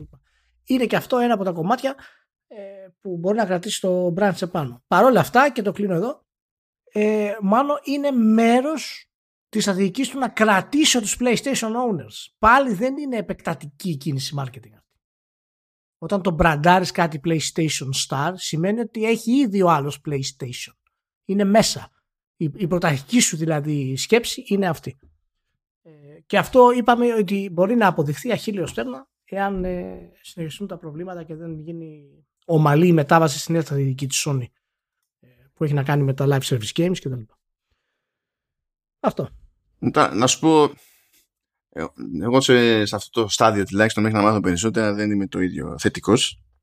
Δεν θεωρώ ότι από την πλευρά της Sony είναι κακή κίνηση. Από την πλευρά της Sony είναι καλή κίνηση. Αλλά ξέρεις τώρα, ειδικά και με αυτό το παράδειγμα, το στυλ ποιος θα είναι ο πρώτος σε ένα region που θα κερδίσει το Platinum Trophy κτλ. Και, και το πόσο αιμονικά μπορούν να λειτουργήσουν οι μερικοί παίχτες σε αυτή την περίπτωση δεν αισθάνομαι super cool το ότι ε, αυτό μετατρέπεται σε κάτι που θα το εντός εισαγωγικών εκμεταλλεύεται ακόμη πιο ενεργά μια εταιρεία. Όποια εταιρεία για να είναι αυτή. Ε, δεν δε, δε μ' αρέσει, ξέρεις, το να, αυτές οι συμπεριφορές να, ε, να, να προμοτάρονται. Άμα θέλει κάποιος να το κάνει, να το κάνει. Έτσι κι αλλιώς υπήρχε το περιθώριο για bragging rights κτλ. Δηλαδή δεν μπορείς να το ελέγξεις αυτό. Αυτό είναι το πιο προσωπικό. Αλλά εκεί κάπου λίγο, λίγο σφίγγομαι. Αυτό που θεωρώ ήταν πολύ καλή ιδέα για το σε συνδυασμό είναι αυτό ότι αν είσαι στο Plus κερδίζεις έτσι κι αλλιώς πόντους. Πράγμα που σημαίνει ότι αλλάζει και το value proposition του Plus. Προχωρώντας. Τώρα θα δούμε βέβαια τι σημαίνει αυτό. Θα, όλοι οι συνομιλητές Plus θα παίρνουν τους ίδιους πόντους. Ανάλογα με το ποιο tier έχεις, θα παίρνεις άλλους πόντους. Και στην τελική παίζει ρόλο και το τι σόι ανταμοιβές θα, θα παίζουν και τα συνάφη. Και είμαι πολύ περίεργος να δω αυτό αν θα το χρησιμοποιήσει για να μαρκετάρει τίτλους. Να πει, ξέρω εγώ, ότι αυτό το μήνα υπάρχουν awards για PlayStation Stars ε, για όσους ασχοληθούν με το τάδε παιχνίδι. Που εκεί αλλάζει λίγο και η business, αλλάζει λίγο και το τι περιθώρια έχει να ελιχθεί και πώς να αντιμετωπίζει η Sony τους τρίτους. Και, και για καλό, okay, αλλά το ζήγει, το ζήγει. Αυτό. Ωραία. Πάει το PlayStation Stars, κάνουμε μια στάση στο Quebec. Λοιπόν, το Quebec έπαθε η Γαλλία. Α, μιας και είπα έπαθε η Γαλλία. Ε, προ εβδομάδων, το ξέρω, μπορεί να έχει περάσει και ένα δίμηνο. Ε, βγήκε μια οδηγία στη Γαλλία για την κατάσταση όρων αγγλικών που χρησιμοποιούνται στο gaming με γαλλικές αποδόσεις τους σε οποιαδήποτε ε, επίσημη επικοινωνία και σε κρατικές υπηρεσίες και δημοσιογραφία κτλ έπιασε όλες αυτές τις έννοιες που τις χρησιμοποιούμε, ξέρω εγώ. Δηλαδή, δεν έχει, είτε πρόκειται για streamer, είτε πρόκειται για δεν ξέρω εγώ τι είναι. το σκεφτήκανε κάπως στα γαλλικά και λέει ότι αν είσαι δημοσιογράφος, αν είσαι ε, δημόσιος υπάλληλος, αν είσαι δημόσια υπηρεσία κτλ. Απαγορεύεται πλέον να χρησιμοποιείς τους αγγλικούς όρους και πρέπει να χρησιμοποιήσει οπωσδήποτε αυτούς αναγκαστικά φαντάστηκα για μια στιγμή. Πρώτα απ' όλα αυτό δεν είναι περίεργο να το κάνει η Γαλλία. Η Γαλλία βαράει φρίκες με αυτά τα πράγματα. Ακόμη και όταν προσπαθείς να μάθεις τη γλώσσα, σου πρίζει τα σηκώτια. Ε, γιατί πρέπει να καταλάβεις ότι η Γαλλία είναι ό,τι καλύτερο υπήρξε ποτέ στο σύμπαν. Και αυτό είναι μέρος τη της, εκμάθησης της γλώσσας για κάποιο λόγο, αλλά το OK. Ε, αλλά μετά, ξέρεις, λες, για φαντάσου να ξυπνάω μια μέρα και να προσπαθήσει κάποιος στην Ελλάδα να περάσει κάτι ανάλογο. θα αυτοπυρποληθώ. Αλλά anyway, είπαμε Quebec. Το Quebec είναι που έπαθε η Γαλλία.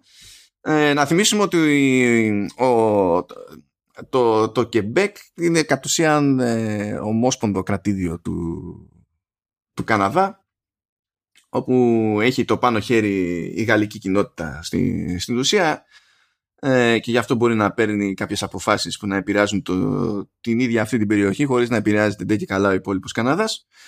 Ε, και πέρασε τέλος πάντων ένας νόμος, ο νόμος λέει 96, δεν ξέρω πώς μπορεί να είναι τόσο χαμηλό το νούμερο σε οποιοδήποτε χώρα με νόμους, αλλά δεν ξέρω πώς τα ορίζουν αυτά. Ε, λέει πλέον γίνεται η μόνη επίσημη γλώσσα του Quebec τα, τα γαλλικά, ενώ πριν είχαν και τα αγγλικά, ξέρω εγώ. Λέει never mind, η μόνη επίσημη γλώσσα, deal with it. Πράγμα που σημαίνει κάποια πράγματα και για εκείνους που προσπαθούν να ε, μεταναστεύσουν στη, στο, στο Quebec που λέει ότι αν έρθεις ξέρω εγώ και δεν ξέρεις γαλλικά ε, και πρέπει να συναλλάσσεις με δημόσιες υπηρεσίες και τα συναφή θα έχουμε λέει UI στα αγγλικά αλλά για τους πρώτους έξι μήνες μετά θα χάνεις την πρόσβαση στο, στην, στην αγγλική έκδοση ε, των κρατικών υπηρεσιών και επικοινωνιών κτλ. Και, και ή θα, έχεις, ε, ή θα νιώθεις μέχρι τότε για γαλλικά ή δεν θα νιώθεις. Και τα flag, sucks to be you. Και αυτό είναι ένα θέμα για το κομμάτι του gaming από την άποψη ότι το Quebec έχει πολύ λαό σε game dev που είναι από ό,τι χώρες να είναι. Γενικά ο Καναδάς έχει πολύ λαό σε game dev αλλά και το Quebec. Και σου λέει ότι έχουμε έρθει ξέρω εγώ από άλλες χώρες ή μπορεί να είμαστε εδώ πέρα managers που έχουμε έρθει για τη διαχείριση και καμία σχέση δεν έχουμε με Quebec και τα λοιπά και δεν μπήκαμε στη διαδικασία ποτέ να μάθουμε γαλλικά δεν και καλά. Ε, και αυτό θα επηρεάσει την καθημερινότητα όλων και θα επηρεάσει και το περιθώριο που έχουν τα στούντιο στο Quebec να κάνουν προσλήψεις γιατί πλέον αυτό είναι ένα εμπόδιο παραπάνω. Ο άλλος ή πρέπει να ξέρει γαλλικά ή πρέπει να μάθει αρκετά καλά γαλλικά μέσα σε έξι μήνες ώστε να μπορεί να συναλλάσσεται με τον περίγυρό του στην ουσία με το κράτος και να του κάνει τη χάρη το κράτος βασικά να συναλλάσσεται με, με την πάρτη του. Ε, ναι. Εντάξει, ε, εκ πρώτης ε, όψεως ε, για μένα είναι μια απαράδεκτη πρακτική αυτή. Ε, ειδικά όταν μιλάμε για μια εταιρεία που δεν έχει σύνορα. Για, για μια βιομηχανία, συγγνώμη. Η οποία δεν έχει σύνορα.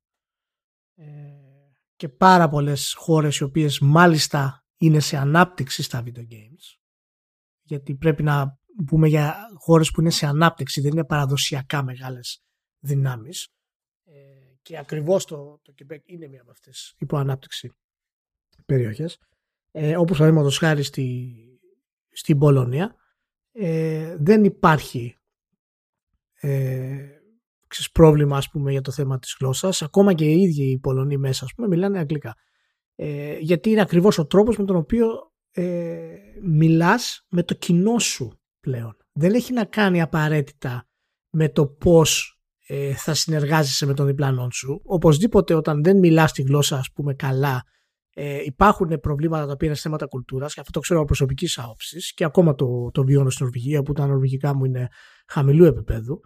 Ε, γιατί ο καθένας δεν μπορεί να το κάνει είναι διαφορετική ε, έχει, έχει διαφορετικούς λόγους ε, αλλά ε, το να κλειδώνεις έτσι ε, εργασιακές ευκαιρίες σε έναν τομέα ανάπτυξης όπως είναι τα video games είναι, είναι τελείως απαράδεκτο και δεν υπάρχει και κάποια ουσιαστική ε, δικαιολόγηση ε, για να μας εξηγήσουν για ποιο λόγο γίνεται αυτό. Ποιος είναι, Γιατί έτσι μας γουστάρει. Ποιος είναι αυτός ο λόγος, παραδείγματος χάρη; Είναι, είναι, είναι, είναι λόγος κουλτούρας. Ναι, και καλά είναι αυτό. Είναι, είναι το ίδιο Χάρντον που έχουν και οι Γάλλοι. Το ίδιο Χάρντον που έχουν και οι Γάλλοι. Βασικά, άμα πεις, ε, ε, θέλω να σκεφτείτε λίγο το εξής. Πρώτα απ' όλα, στο Quebec, όταν λέμε Quebec, δεν είναι μόνο Quebec City, έτσι υπάρχει και το Montreal, που εκεί πέρα παίζει άπειρος λαός από Game Dev, δεν το συζητάμε, είναι αστείο. είναι ο ένας απέναντι από τον άλλον. Ε, αλλά ε, αυτό που τα αναρωτιέται ο Ηλίας, ε, σκεφτείτε κάποιος να εισβάλλει ε, και να καταφέρνει να κατακτά μια άλλη χώρα. Και να λέει στην άλλη χώρα ότι τώρα θα μαθαίνετε αυτή τη γλώσσα, αυτή που δεν ξέρετε τόσο καιρό, αυτή θα είναι η μόνη επίσημη και deal with it. Θα το θεωρούσαμε αδιανόητο.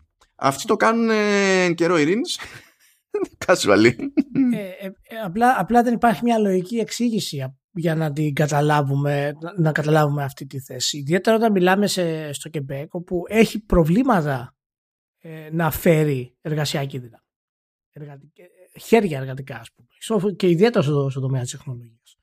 Ε, και αυτός είναι και ο λόγος που είναι ακριβώς στη φάση του να αναπτυχθεί και υπάρχει στασιμότητα. Και αυτό το πράγμα, αυτός η προσέγγιση δημιουργεί ακόμα μεγαλύτερα προβλήματα. Γιατί απλά ακούγεται σαν κάτι το οποίο χρειάζεται πολύ περισσότερο context και πολύ περισσότερη λεπτομέρεια για να τεθεί σε ισχύ. Ε, γιατί άμα θες να το κάνεις, οκ, αλλά πρέπει να τουλάχιστον να δημιουργήσεις κάποιες βαθμίδες. Είναι αδύνατο, αδύνατο, δεν υπάρχει περίπτωση, εκτός αν είναι κάποιος ιδιοφυΐα, ε, να μπορέσει κάποιος να εργάζεται και παράλληλα να μαθαίνει μια άλλη γλώσσα και μέσα σε έξι μήνες να μπορεί να καταλαβαίνει έγγραφα κυβερνήσεων. Δεν είναι αδύνατο αυτό το πράγμα, παιδιά. Μόνο αν το κάνεις, παραδείγματος χάρη, οι Πολωνοί πριν έρθουν ε, στη Νορβηγία, γιατί η Νορβηγία είναι ένας από τους ε, στόχους, ας πούμε, των Πολωνών, ε, έχουν ειδικά σχολεία που ειδικεύονται και εξειδικεύονται μόνο για να δημιουργήσουν μετανάστες για την Νορβηγία από την Πολωνία. Σε αυτά τα σχολεία λοιπόν οι μαθητές που πάνε που είναι κυρίως φυσικά νέοι άνθρωποι, 20 με, 25 χρονών, ε, έχουν κάθε εβδομάδα 6 με 8 ώρες μάθημα. Κάθε μέρα, μέχρι και Κυριακή. Σε προγράμματα τα οποία διαρκούν 4 με 6 μήνες για να μπορέσουν να έρθουν τουλάχιστον να μιλάνε ορβηγικά για να πιάσουν μια εργασία. Αυτό καταλαβαίνετε ότι αυτοί οι άνθρωποι δεν δουλεύουν παράλληλα κάνουν μόνο αυτό και πάλι δεν είναι αρκετό το επίπεδό τους για να μπορέσουν να διαβάσουν ένα έγγραφο τραπέζης. σε έξι μήνες. Είναι αδύνατο αυτό το πράγμα. Είναι απαράδεκτο και τι να πω ότι είναι και. Τέλος πάντων, δεν θα το πω. Αλλά είναι απαράδεκτο. Είναι, είναι, είναι, είναι, είναι, είναι παντελώς απαράδεκτο. δηλαδή δεν. Εντάξει, τι να. Τέλος πάντων. Ναι, τέλος πάντων, λοιπόν. Okay. Να πούμε για κάτι σημαντικό το οποίο είναι για, το, για, τη, νέα, για τη νέα συγγραφέα του, του επόμενου Mass Effect, η οποία έχει αναλάβει τα ενία και να το θίξουν. Α, σε γαργάλισε αυτό. Κάπου το είχα πετάξει το link, αλλά δεν το βάζω. Ναι, είναι σημαντικό. Ναι, Πρέπει να το πούμε πριν πούμε σε, σε άλλα έτσι λίγο πιο. στα τελικά σου με τα πιο πολύπλοκα. Να πούμε ότι η, η, η Marine Marl είναι η, η υπεύθυνη πλέον του επόμενου Mass Effect, το narrative lead που λέμε. Και είναι μια πολύ σημαντική ε, συγγραφέας η Δεν έχει ακουστεί ε, ιδιαίτερα όσο θα έπρεπε, θα ήθελα να πω. Αλλά να ξέρετε ότι η καριέρα της ξεκίνησε από το 2001 στο MIS3. Το 2003 ήταν, ε, ήταν συγγραφέα στο Homeworld το 2, που είναι ακόμα από τα καλύτερα stories που έχουν γραφτεί γενικά. Το 2004 ήταν επίσης το MIS4 και 2011 2016 ήταν narrative designer και lead writer και executive narrative director στο Deus Ex Human Revolution και Deus Ex Mankind Divided. Έτσι είναι υπέ... Κόβεις, πήγαινε παρακάτω. Πήγαινε παρακάτω. Ναι, και είναι υπεύθυνη για αυτά τα δύο πολύ σημαντικά ε, σύμπαντα, ας το πούμε έτσι. Και κλείνει αυτή την καριέρα της πριν αναλάβει τα ενία του επόμενου ε, Mass Effect ε, ήταν υπεύθυνη για τον narrative του Guardians of the Galaxy. Ναι, ναι. Λοιπόν, το, το βιογραφικό της είναι καταπληκτικό και είναι από αυτά τα, τις ηρωίδες που δεν τις ξέρουμε αρκετά και η Henning που έχει ακουστεί επίσης παραπάνω λόγω του, του Uncharted δεν έχει αυτό το βιογραφικό όπως έχει ε, η Marie DeMar. Οπότε θέλω να πιστεύω ότι αυτή ως πρώτη κίνηση είναι πολύ σημαντική για το επόμενο Mass Effect σίγουρα μπορεί να αλλάξει τον τόνο του Mass Effect, να μην αρέσει σε κάποιους. Δεν ξέρουμε ακριβώς πού θα το πάει, γιατί έχει τη δυνατότητα να γράψει πολύ σκοτεινά πράγματα, όπως το Deus Ex ε, και στο Homeworld, αλλά έχει τη δυνατότητα να γράψει και πολύ διασκεδαστικά και συναισθηματικά πράγματα ταυτόχρονα, όπως το Guardians of the Galaxy. Ε, και φυσικά γνωρίζει πολύ καλά το να γράφει γύρω από γρήφου, όπως έκανε στο Myst 3 και στο Myst 4. Οπότε ε, είναι μια πολύ καλή κίνηση. Θέλω να το πούμε μάλλον πριν προχωρήσουμε σε κάτι παρακάτω και να ευχηθούμε καλή αρχή και ελπίζουμε και το, η σειρά δηλαδή μέσω αυτής της αλλαγής αποκτά καινούριο αέρα από τα κλασικά ονόματα που κυκλοφορούν γύρω γύρω από τη σειρά εδώ και χρόνια ας πούμε και τις απολύσεις, τις παρετήσεις, τις επιστροφές και τα λοιπά. Οπότε μπράβο και συγχαρητήρια. Αυτό θέλω να πω στη Mary DeMarle. Τελείως, τελείως τυχαία έφυγε από τη Eidos Montreal Αφού... δεν ξέρω τι σχέση μπορεί να έχει με, το, με την προηγούμενη συζήτηση που είχαμε, αλλά just saying. Ε, αυτό, ναι, OK. Okay. Ωραία, πάμε λοιπόν στα, στα λοιπά. Λοιπόν, εκεί πέρα που χάζευα casual στο δίκτυο προημέρων, κάπου πέτυχα ένα link προς μια έρευνα που δεν περίμενα να πετύχω. Ε, έρευνα λέει για το που επιχειρεί να προσδιορίσει το κατά πόσο το η, η, που δεν μου αρέσει τώρα αυτό για πόδες στα ελληνικά να την πω σεξουαλικοποίηση ε, στα video games ε, βλάπτει όντως παίκτες Τώρα, δυστυχώς είναι μια έρευνα που, ε, στην οποία δεν έχουμε πρόσβαση στην ολοκληρωμένη της μορφή, διότι είναι ακαδημαϊκή και το φράγκο που πρέπει να ρίξω είναι κομικό ε, ή τα, τα hoops από τα οποία πρέπει να περάσω για να καταφέρω να έχω πρόσβαση είναι λίγο δύσκολο αλλά τέλος πάντων ε, τουλάχιστον έχουμε τα, τα highlights. Αλλά πριν μπούμε στα highlights θες να το προλογίσεις αυτό κάπως; Ε, ας μπούμε στα highlights να μπούμε στα highlights λοιπόν ε, το ζήτημα προφανώς είπαμε ότι είναι αυτό το κατά πόσο η σεξουαλικοποίηση στα video games ε, προκαλεί κάποιο είδους ε, αρνητικά φαινόμενα και αν έχει νόημα τέλος πάντων να είναι αντικείμενο ανησυχίας. Ε, και ότι η σχετική μεταανάλυση που έγινε εστίασε σε ε, περιπτώσεις σεξουαλικοποίησης ε, και το κατά πόσο αυτά μπορεί να έχουν κάποια επίπτωση σε επίπεδο μισογυνισμού ή σε επίπεδο ψυχικής υγείας. Ε, και λέει μετά ότι η έκθεση λέει σε, στη σεξουαλικοποίηση το, στα, στα games δεν φαίνεται λέει να συνδέεται με αρνητικά αποτελέσματα. Ε, και λέει ότι άλλες λέει ε, ε, δεν ξέρω τώρα, αυτός πρέπει να είναι και κάποιος τεχνικός όρος που δεν είμαι super σίγουρος για το πώς το αντιλαμβάνονται, πώς το εννοούν ακαδημαϊκά. Λέει better quality studies uh, were less able to find evidence for effects. Ε, τώρα αυτό είτε εννοεί ε, ότι οι καλύτερες έρευνες από τις δικές μας δεν κατάφεραν να βρουν ε, σύνδεση όπως δεν βρήκαμε κι εμείς. Ε, ή αν εννοεί καλύτερες ποιοτικές ε, έρευνες που είναι άλλο αυτό. Ε, κατάφεραν να βρουν ακόμη λιγότερες συνδέσεις ε, είναι αυτό που είναι και λέει τέλο πάντων ότι ε, evidence from empirical studies has generally been mixed to examine this issue, we explored the degree to which sexualization in games was related to both well-being and body satisfaction and sexism, misogyny among players in two separate meta-analyses. Results revealed that sexualization in games was neither related to well-being, body satisfaction, nor sexism, misogyny, better designed studies, οπότε αυτό εννοεί καλύτερες, and those that showed less evidence for researcher expectancy effects uh, for sexism and misogyny uh, outcomes tended to find less evidence for effects. Καλή φάση. Σου λέει καλύτερε έρευνε από αυτή που κάναμε εμεί βρήκαν ακόμα λιγότερε συνδέσει κτλ. Uh, as appears commonly in other realms of media effects, the evidence is weak that sexualized games influence player attitudes and behavior. Μάλλον ήρθε η σειρά του θέματος αφού αφιέρωσε ακαδημαϊκή κοινότητα αρκετά χρόνια στο ζήτημα του κατά πόσο η, η, εικονιζόμενη βία στα games ε, μας μετατρέπει όλους σε εγκληματίες ε, να πιάσει το ζήτημα το, το σεξουαλικό που μέχρι τώρα προχωράμε τουλάχιστον και μηντιακά κυρίως ε, θεωρούμε ότι και πολιτικά θεωρούμε ότι η σύνδεση είναι προφανής και αυτονόητη. And then, oops.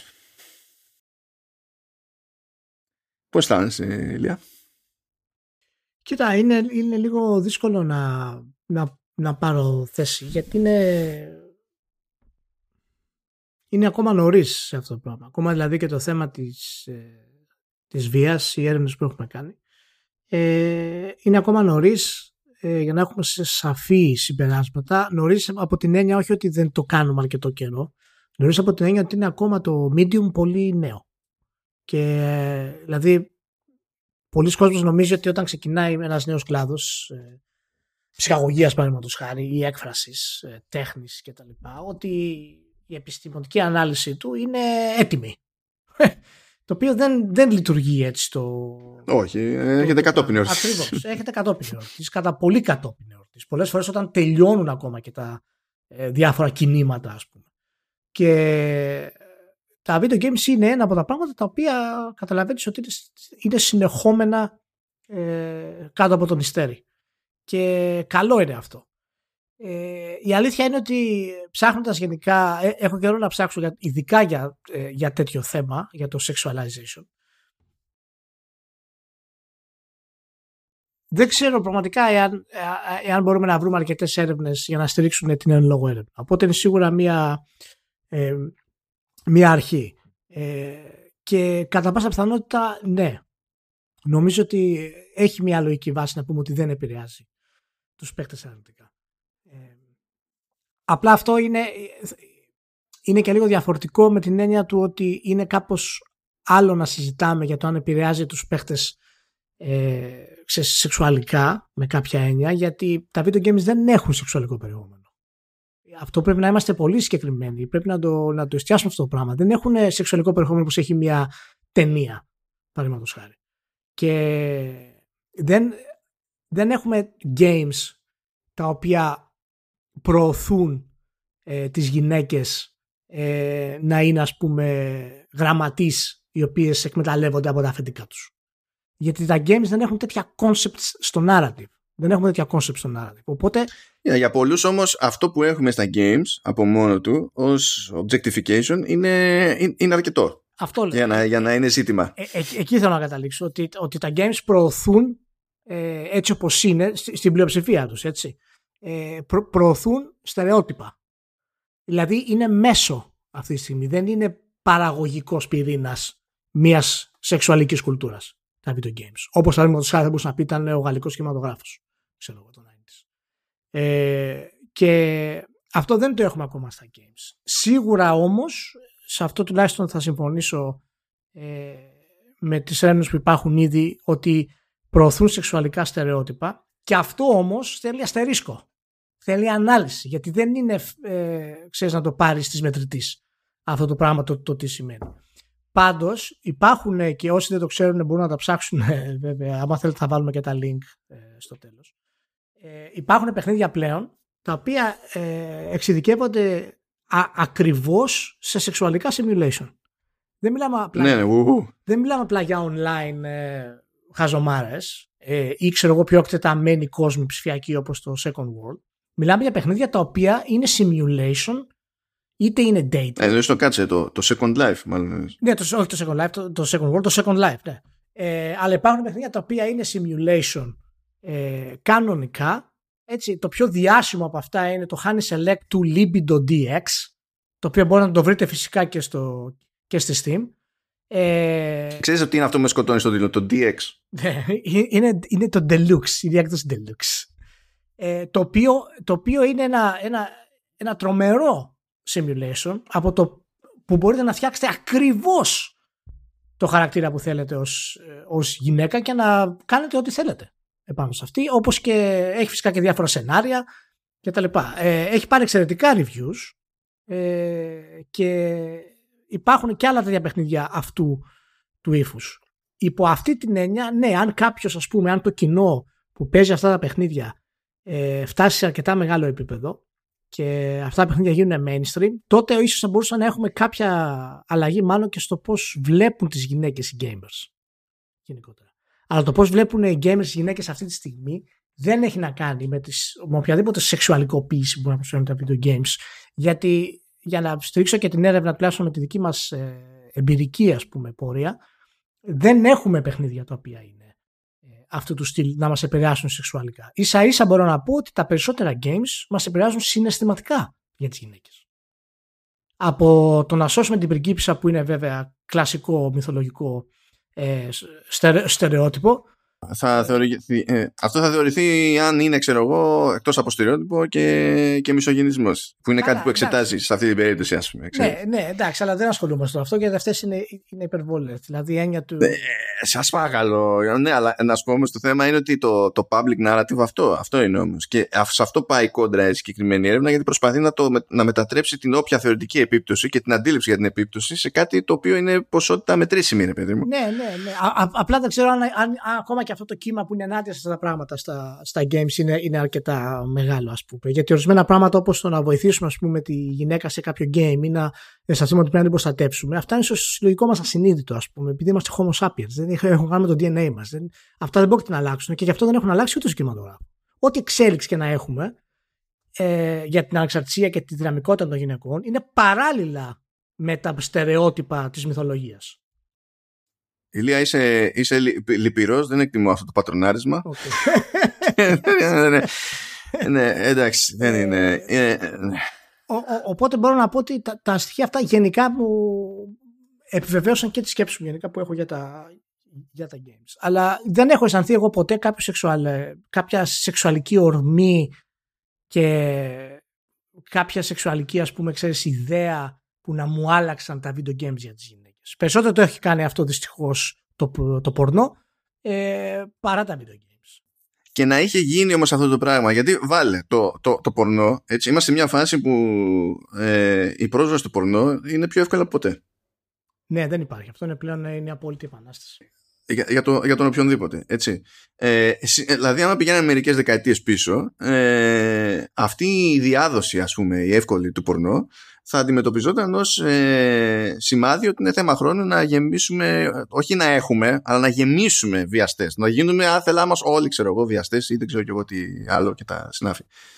Ε, και δεν συνέβη αυτό το πράγμα. Όχι, όχι, όχι δεν συνέβη. Αλλά ε, μπορούμε να πούμε ότι ε, υπάρχει ένα κοινό το οποίο έχει πολύ πιο ανθυγινή άποψη για τις γυναίκες μετά την απελευθέρωση του πορνό Απλά δυσκολεύονται, απλά δυσκολεύονται στο να το κάνουν αυτό πράξη γιατί η κοινωνία τους αποτρέπει με, με τις δικλείδες της. Έτσι. Και μην ξεχνάς ότι μιλάμε για... Το ζήτημα δεν είναι το causality όμως, έτσι. Δηλαδή, γιατί ε, ε, δεν είναι το trigger η πηγή του προβλήματος πάντα.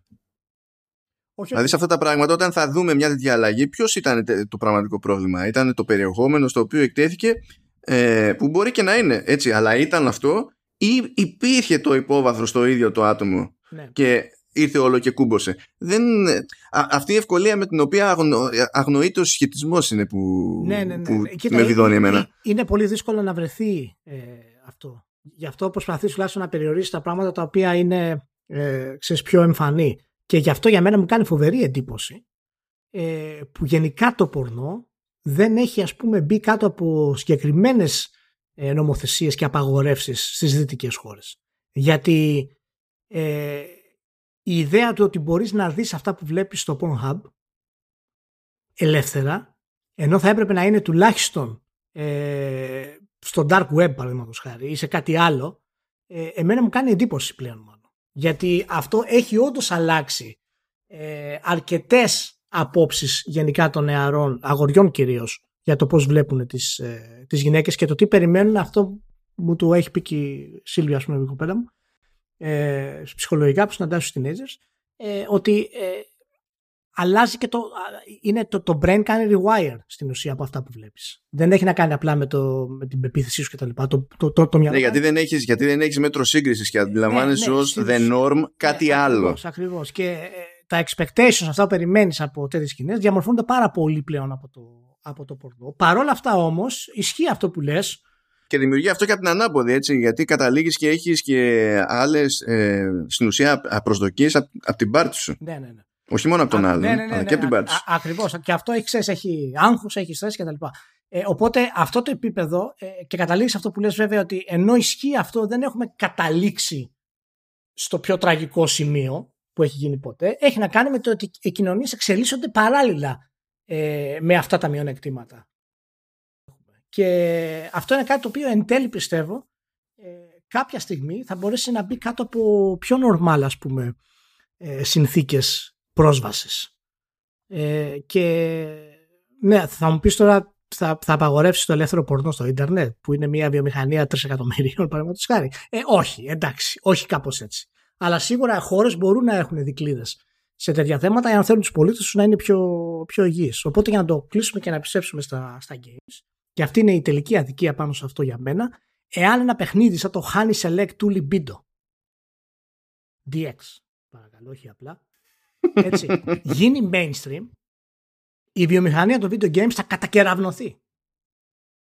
Και αυτό είναι το κρίμα που υπάρχει. Γιατί υπάρχει ακόμα το στίγμα για τα games και ενώ υπάρχει μια ολόκληρη βιομηχανία πορνό ελεύθερη, ενώ μπορεί να υπάρχουν έρευνες σαν τους Science Direct που λένε ότι δεν υπάρχει άμεση σεξουαλικοποίηση, εάν αυτό το πράγμα γίνει mainstream, θα γίνει σφαγή μάλλον.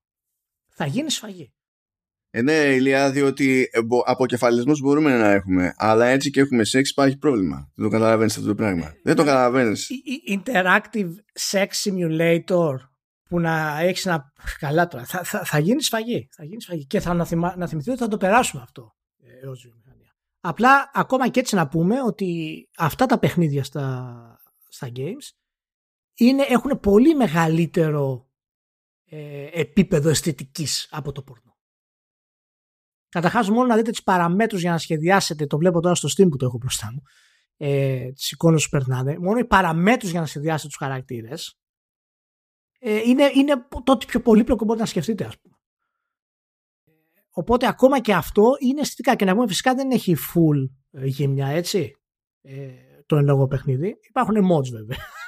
ναι, άλλη μου, ε, κάτω ώρα και εσύ, εντάξει. Οπότε, ναι, είναι πραγματικά ε, ενδιαφέρον αυτό το πράγμα και ίσως θα πρέπει να τσεκάρουμε αν όντως υπάρχει, ξέρεις, ένα κομμάτι της, ε, της επιστημονικής κοινότητας που ασχολείται ειδικά με το sexualization και όχι με το objectification που λέμε.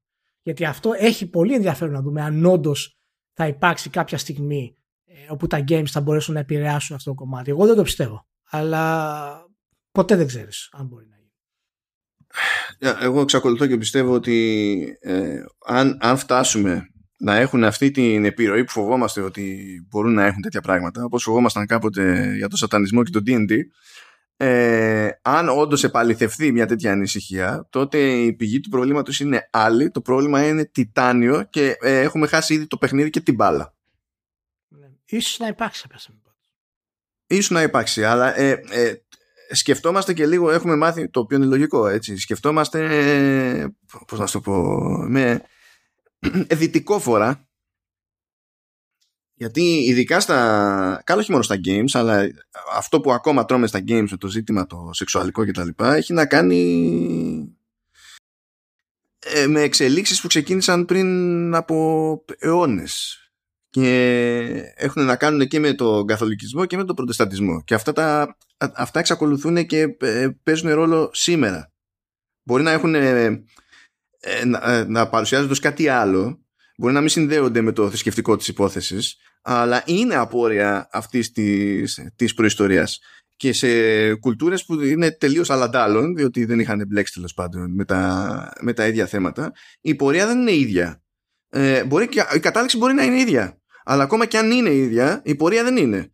Και νομίζω πρέπει να αρχίσουμε να κοιτάζουμε και από εκεί και να συσχετίζουμε κάποια πράγματα για να καταλάβουμε το όλο δηλαδή όχι ναι, ναι, είναι, είναι μια είναι μια κατάσταση η οποία είναι πολύ ανοιχτή ε, αυτή τη στιγμή. Οπότε, εγώ γενικά είμαι σάψη οποιαδήποτε έρευνα υπάρχει, ακόμα και αρνητική να είναι για τα games, είναι καλοδεχούμενη αυτή τη στιγμή. Ε, γιατί είναι, ένα, είναι μια διαδικασία η οποία ε, εξελίσσεται σε βάθος χρόνου. Δεν, όλα τα αποτελέσματα και οι έρευνες δεν είναι αποτελέσματα στην ουσία. Θα πάρει πολλά χρόνια μέχρι να μπορέσουμε να φτάσουμε στο σημείο που έχουμε φτάσει παραδείγματος χάρη για τη βία αυτή τη στιγμή, όπου μπορούμε με κάποια σαφήνεια να υποστηρίξουμε ότι ε, τα video games δεν προωθούν τη βία.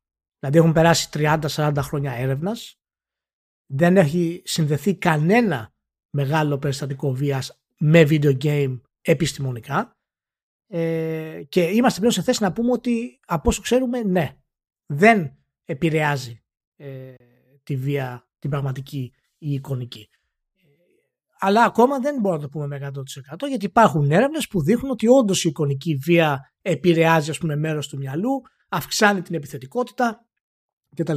Αλλά όλα αυτά είναι πάντα σε context. Γι' αυτό λέω ότι έχει να κάνει με τους ανθρώπους, με τις καταστάσεις. Αυτό, μιας και το έχω πετύχει, που αυξάνει την επιθετικότητα κτλ., αυτό έχει πλέον αποσαφινιστεί από πολλαπλά follow-ups ότι ήταν, ήταν κουλή μέτρηση γιατί σου λέει αυξάνονται οι, οι αρνητικές και επιθετικές σκέψεις αμέσως μετά την έκθεση αλλά είναι επειδή είναι πρόχειρο στη μνήμη και είσαι ακόμα στο mood του, του παιχνιδιού αλλά αυτά κάνουν wane off πάρα πολύ γρήγορα μετά αυτό το πήραν χαμπάρι σε δεύτερο χρόνο, ρε παιδί μου. Γι' αυτό έχει νόημα, γιατί πρώτα ξεκινήσανε με ένα στυλ μέτρησης και τα λοιπά. Μετά κάποιος είχε μια εναλλακτική θεωρία, τη δοκίμασε και είδαμε ότι είναι κάπως αλλιώς.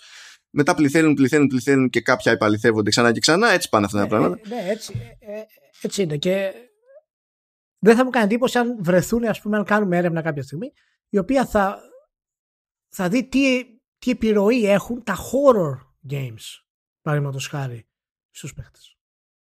Δηλαδή πώς επηρεάζουν το μυαλό τους το να παίζουν συνέχεια horror games χάρη. Θα μπούμε σε τέτοια επίπεδα σιγά σιγά. Ποιος θα κάνει αυτή την έρευνα, Ηλία, εσύ; Θα κάνεις την έρευνα; Ε, όχι. Ε, εγώ δεν, ούτε Farmville παίζω και έχω πρόβλημα. Αλλά θα γίνει και αυτό. Και αυτό θα είναι ένα μεγάλο βήμα για τα games θα γίνει αυτό. Όταν φτάσουμε δηλαδή και να εξετάζουμε ακόμα και τις κατηγορίες τους. Ε, Όπως γίνεται ας πούμε, και σε άλλες. Ε, Όπως γίνεται στη λογοτεχνία. OK, okay, οπότε ε, το κλείνουμε εδώ. Να πούμε ευχαριστώ στη, στη ΛΥΠ που ήταν μαζί μας. Ασφαλώς. Το, το τελευταίο επίσημο επεισόδιο της ε, σεζόν για το Vertical Slice. Να πούμε ένα μεγάλο ευχαριστώ σε όσους ήταν μαζί μας αυτή τη χρονιά και όσους πατήσανε το κουμπάκι για το subscribe και ανεβάσανε το podcast ακόμα περισσότερο αυτή τη χρονιά.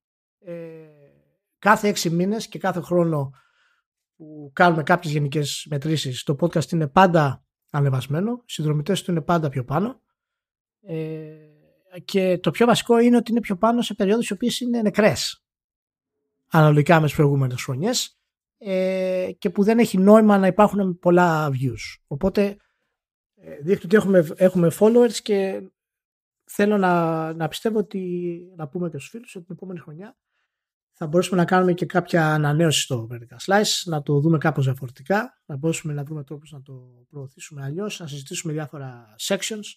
Ε, οπότε σίγουρα υπάρχουν πράγματα που θέλουμε να κάνουμε. Ελπίζουμε απλά να βρούμε τον χρόνο και τη δύναμη. Θα τα κάναμε φέτος περισσότερο, αλλά το πρόβλημα της υγείας με μένα δεν με επέτρεψε να ασχοληθώ πάρα πολύ. Τώρα φέτος θα σπρώξω και το Μάνο και εγώ, οπότε κάτι θα γίνει.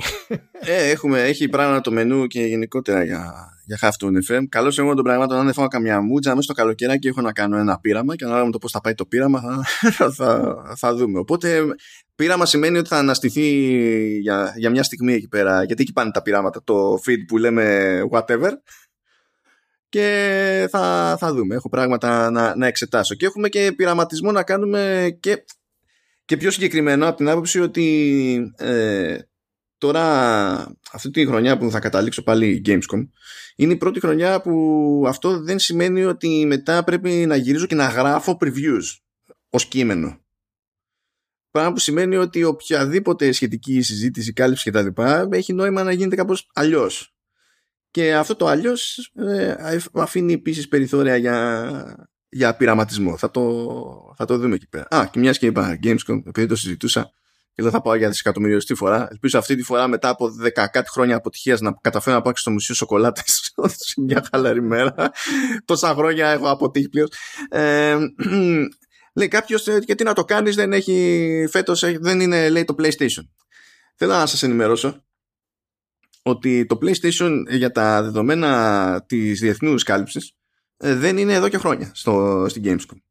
Ε, για να πάω εγώ και να κάνω κάποιο ραντεβού, κάποιο hands-on Sony, ε, πρέπει να είναι στην έκθεση το, το PlayStation ως PlayStation Ευρώπης.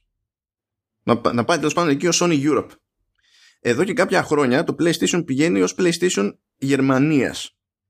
Πράγμα που σημαίνει ότι ασχολείται μόνο με γερμανικά media δηλαδή είναι χρόνια συνεχόμενα που το concept πηγαίνει μη γερμανικό outlet και ε, τσεκάρει κάτι από PlayStation στη, στη Gamescom δεν υφίσταται. Από την πλευρά τη δική μου δηλαδή, το ότι δεν θα είναι ούτε ως PlayStation Γερμανία σήμερα δεν σημαίνει τίποτα. δηλαδή διαφορετικό, τίποτα απολύτως. Δεν θα είναι λέει ούτε Nintendo. Εντάξει, αυτό ας πούμε ότι πονάει λίγο παραπάνω, αλλά να σου πω και κάτι άλλο για το πώς λειτουργεί η Nintendo στην Gamescom. Η Nintendo σου λέει, κοίταξε να δεις, έχω ένα χώρο εδώ πέρα που γενικά η δουλειά δεν γίνεται στο χώρο τον εκθεσιακό που βλέπετε και βλέπει ο κόσμος. Ο, ο χώρος που είναι για τον κόσμο και είναι πιο εντυπωσιακά ε, διακοσμημένος και στημένος και τα λοιπά, δεν είναι για τους δημοσιογράφους. Καλά πάμε, OK, okay, αλλά δεν πάμε εκεί για να κάνουμε δουλειά. Υπάρχει άλλος χώρος που είναι συγκεκριμένα για δημοσιογράφους, creators που λέμε πλέον, γιατί έχει, είναι κάπως ντεμοντέ το influencer ε, και, και trade visitors και τα λοιπά. Είναι άλλος χώρος τελείως που σχεδιαστικά είναι πιο ταπεινός αλλά εκεί είναι η δουλειά. Εκεί είναι που μας νοιάζει εμάς. Εκεί λοιπόν έχει ένα χώρο η Nintendo και σου λέει κοίταξε να δεις έχω στημένα εδώ τα παιχνίδια που έχω να δείξω στην έκθεση πάρα πολύ ωραία θα μου πεις τη, μια ώρα να έρθεις και συνήθως σου λέει θα είσαι εδώ ένα μισάωρο το τι θα προλάβεις να παίξεις αν αυτό που θες να παίξεις έχει ουρά και τα λοιπά δεν με αποσχολεί. Εσύ θα έρθεις εδώ τάδε ώρα και σε μισή ώρα πρέπει να φύγεις. Που δεν είναι το στάνταρ με το οποίο λειτουργούν οι υπόλοιπες εταιρείες σε ίδιε περιπτώσεις. Σε άλλες εταιρείες θα κλείσεις τάδε ώρα και θα είσαι σε συγκεκριμένη παρουσίαση. Το αν θα είσαι μόνος σου ή όχι είναι άλλο καπέλο. Που θα διαρκέσει τόσο, θα τελειώσει τότε. Και θα γίνει η δουλειά. Εντάξει, εντάξει. Οπότε και να θες στην Nintendo να πεις πηγαίνω, έχει πράγμα να δειγματίσω και αφιερώνω όντως χρόνο κάμποσο και να δειγματίσω πράγματα, δεν είναι κάτι το οποίο είναι πραγματικά εφικτό. Τώρα εντάξει, θα κλέψουμε λίγο, θα κάτσουμε μία ώρα μέχρι να μας πάρει κάποιος χαμπάρι. Θα κάνουμε κάποια, κάποια τα περάσματα από το μπουφέ, τα είχαμε ξεχαστήκαμε. Εντάξει, OK, okay, okay, αλλά δεν υπάρχει φοβερό. Οπότε αυτό, το ότι λείπει η Nintendo είναι λίγο έτσι και έτσι. Το ότι λείπει η Sony πραγματικά δεν, δεν έχει καμία διαφορά από τις προηγούμενες χρονιές. Καμία. Και εξακολουθεί να είναι η, η έκθεση με το περισσότερο λαό διεθνώς σε τέτοιο αντικείμενο και είμαι πολύ περίεργος να δω πώς θα το κουμαντάρουν γιατί είναι και έχουν το μέγεθος που έχουν και είναι το πρώτο physical που θα κάνουν μετά από τις καραντίνες. Παιδιά, άμα δεν κολλήσω εκεί, δεν θα κολλήσω ποτέ. Ε. Απλά καταλαβαίνεις. Μια χαρά. Okay. Λοιπόν, οπότε θα περιμένουμε να τα ακούσουμε όλα αυτά, να τα αναλύσουμε. Ε, φιλιά να έχετε ένα σούπερ καλοκαίρι και μην ξεχάσετε ότι υπάρχει και ένα bonus επεισόδιο έτσι το οποίο έρχεται. Το οποίο θα το γραφήσουμε εμείς τώρα μάλλον. Αλλά οι φίλοι θα το, οι φίλοι θα το, ακού, θα το ακούσουν κάπως αργότερα. Οπότε σας αφήνουμε γιατί έχουμε και δουλειές, ε, αυτό. να είστε όλοι καλά. Καλό καλοκαίρι. Γεια χαρά.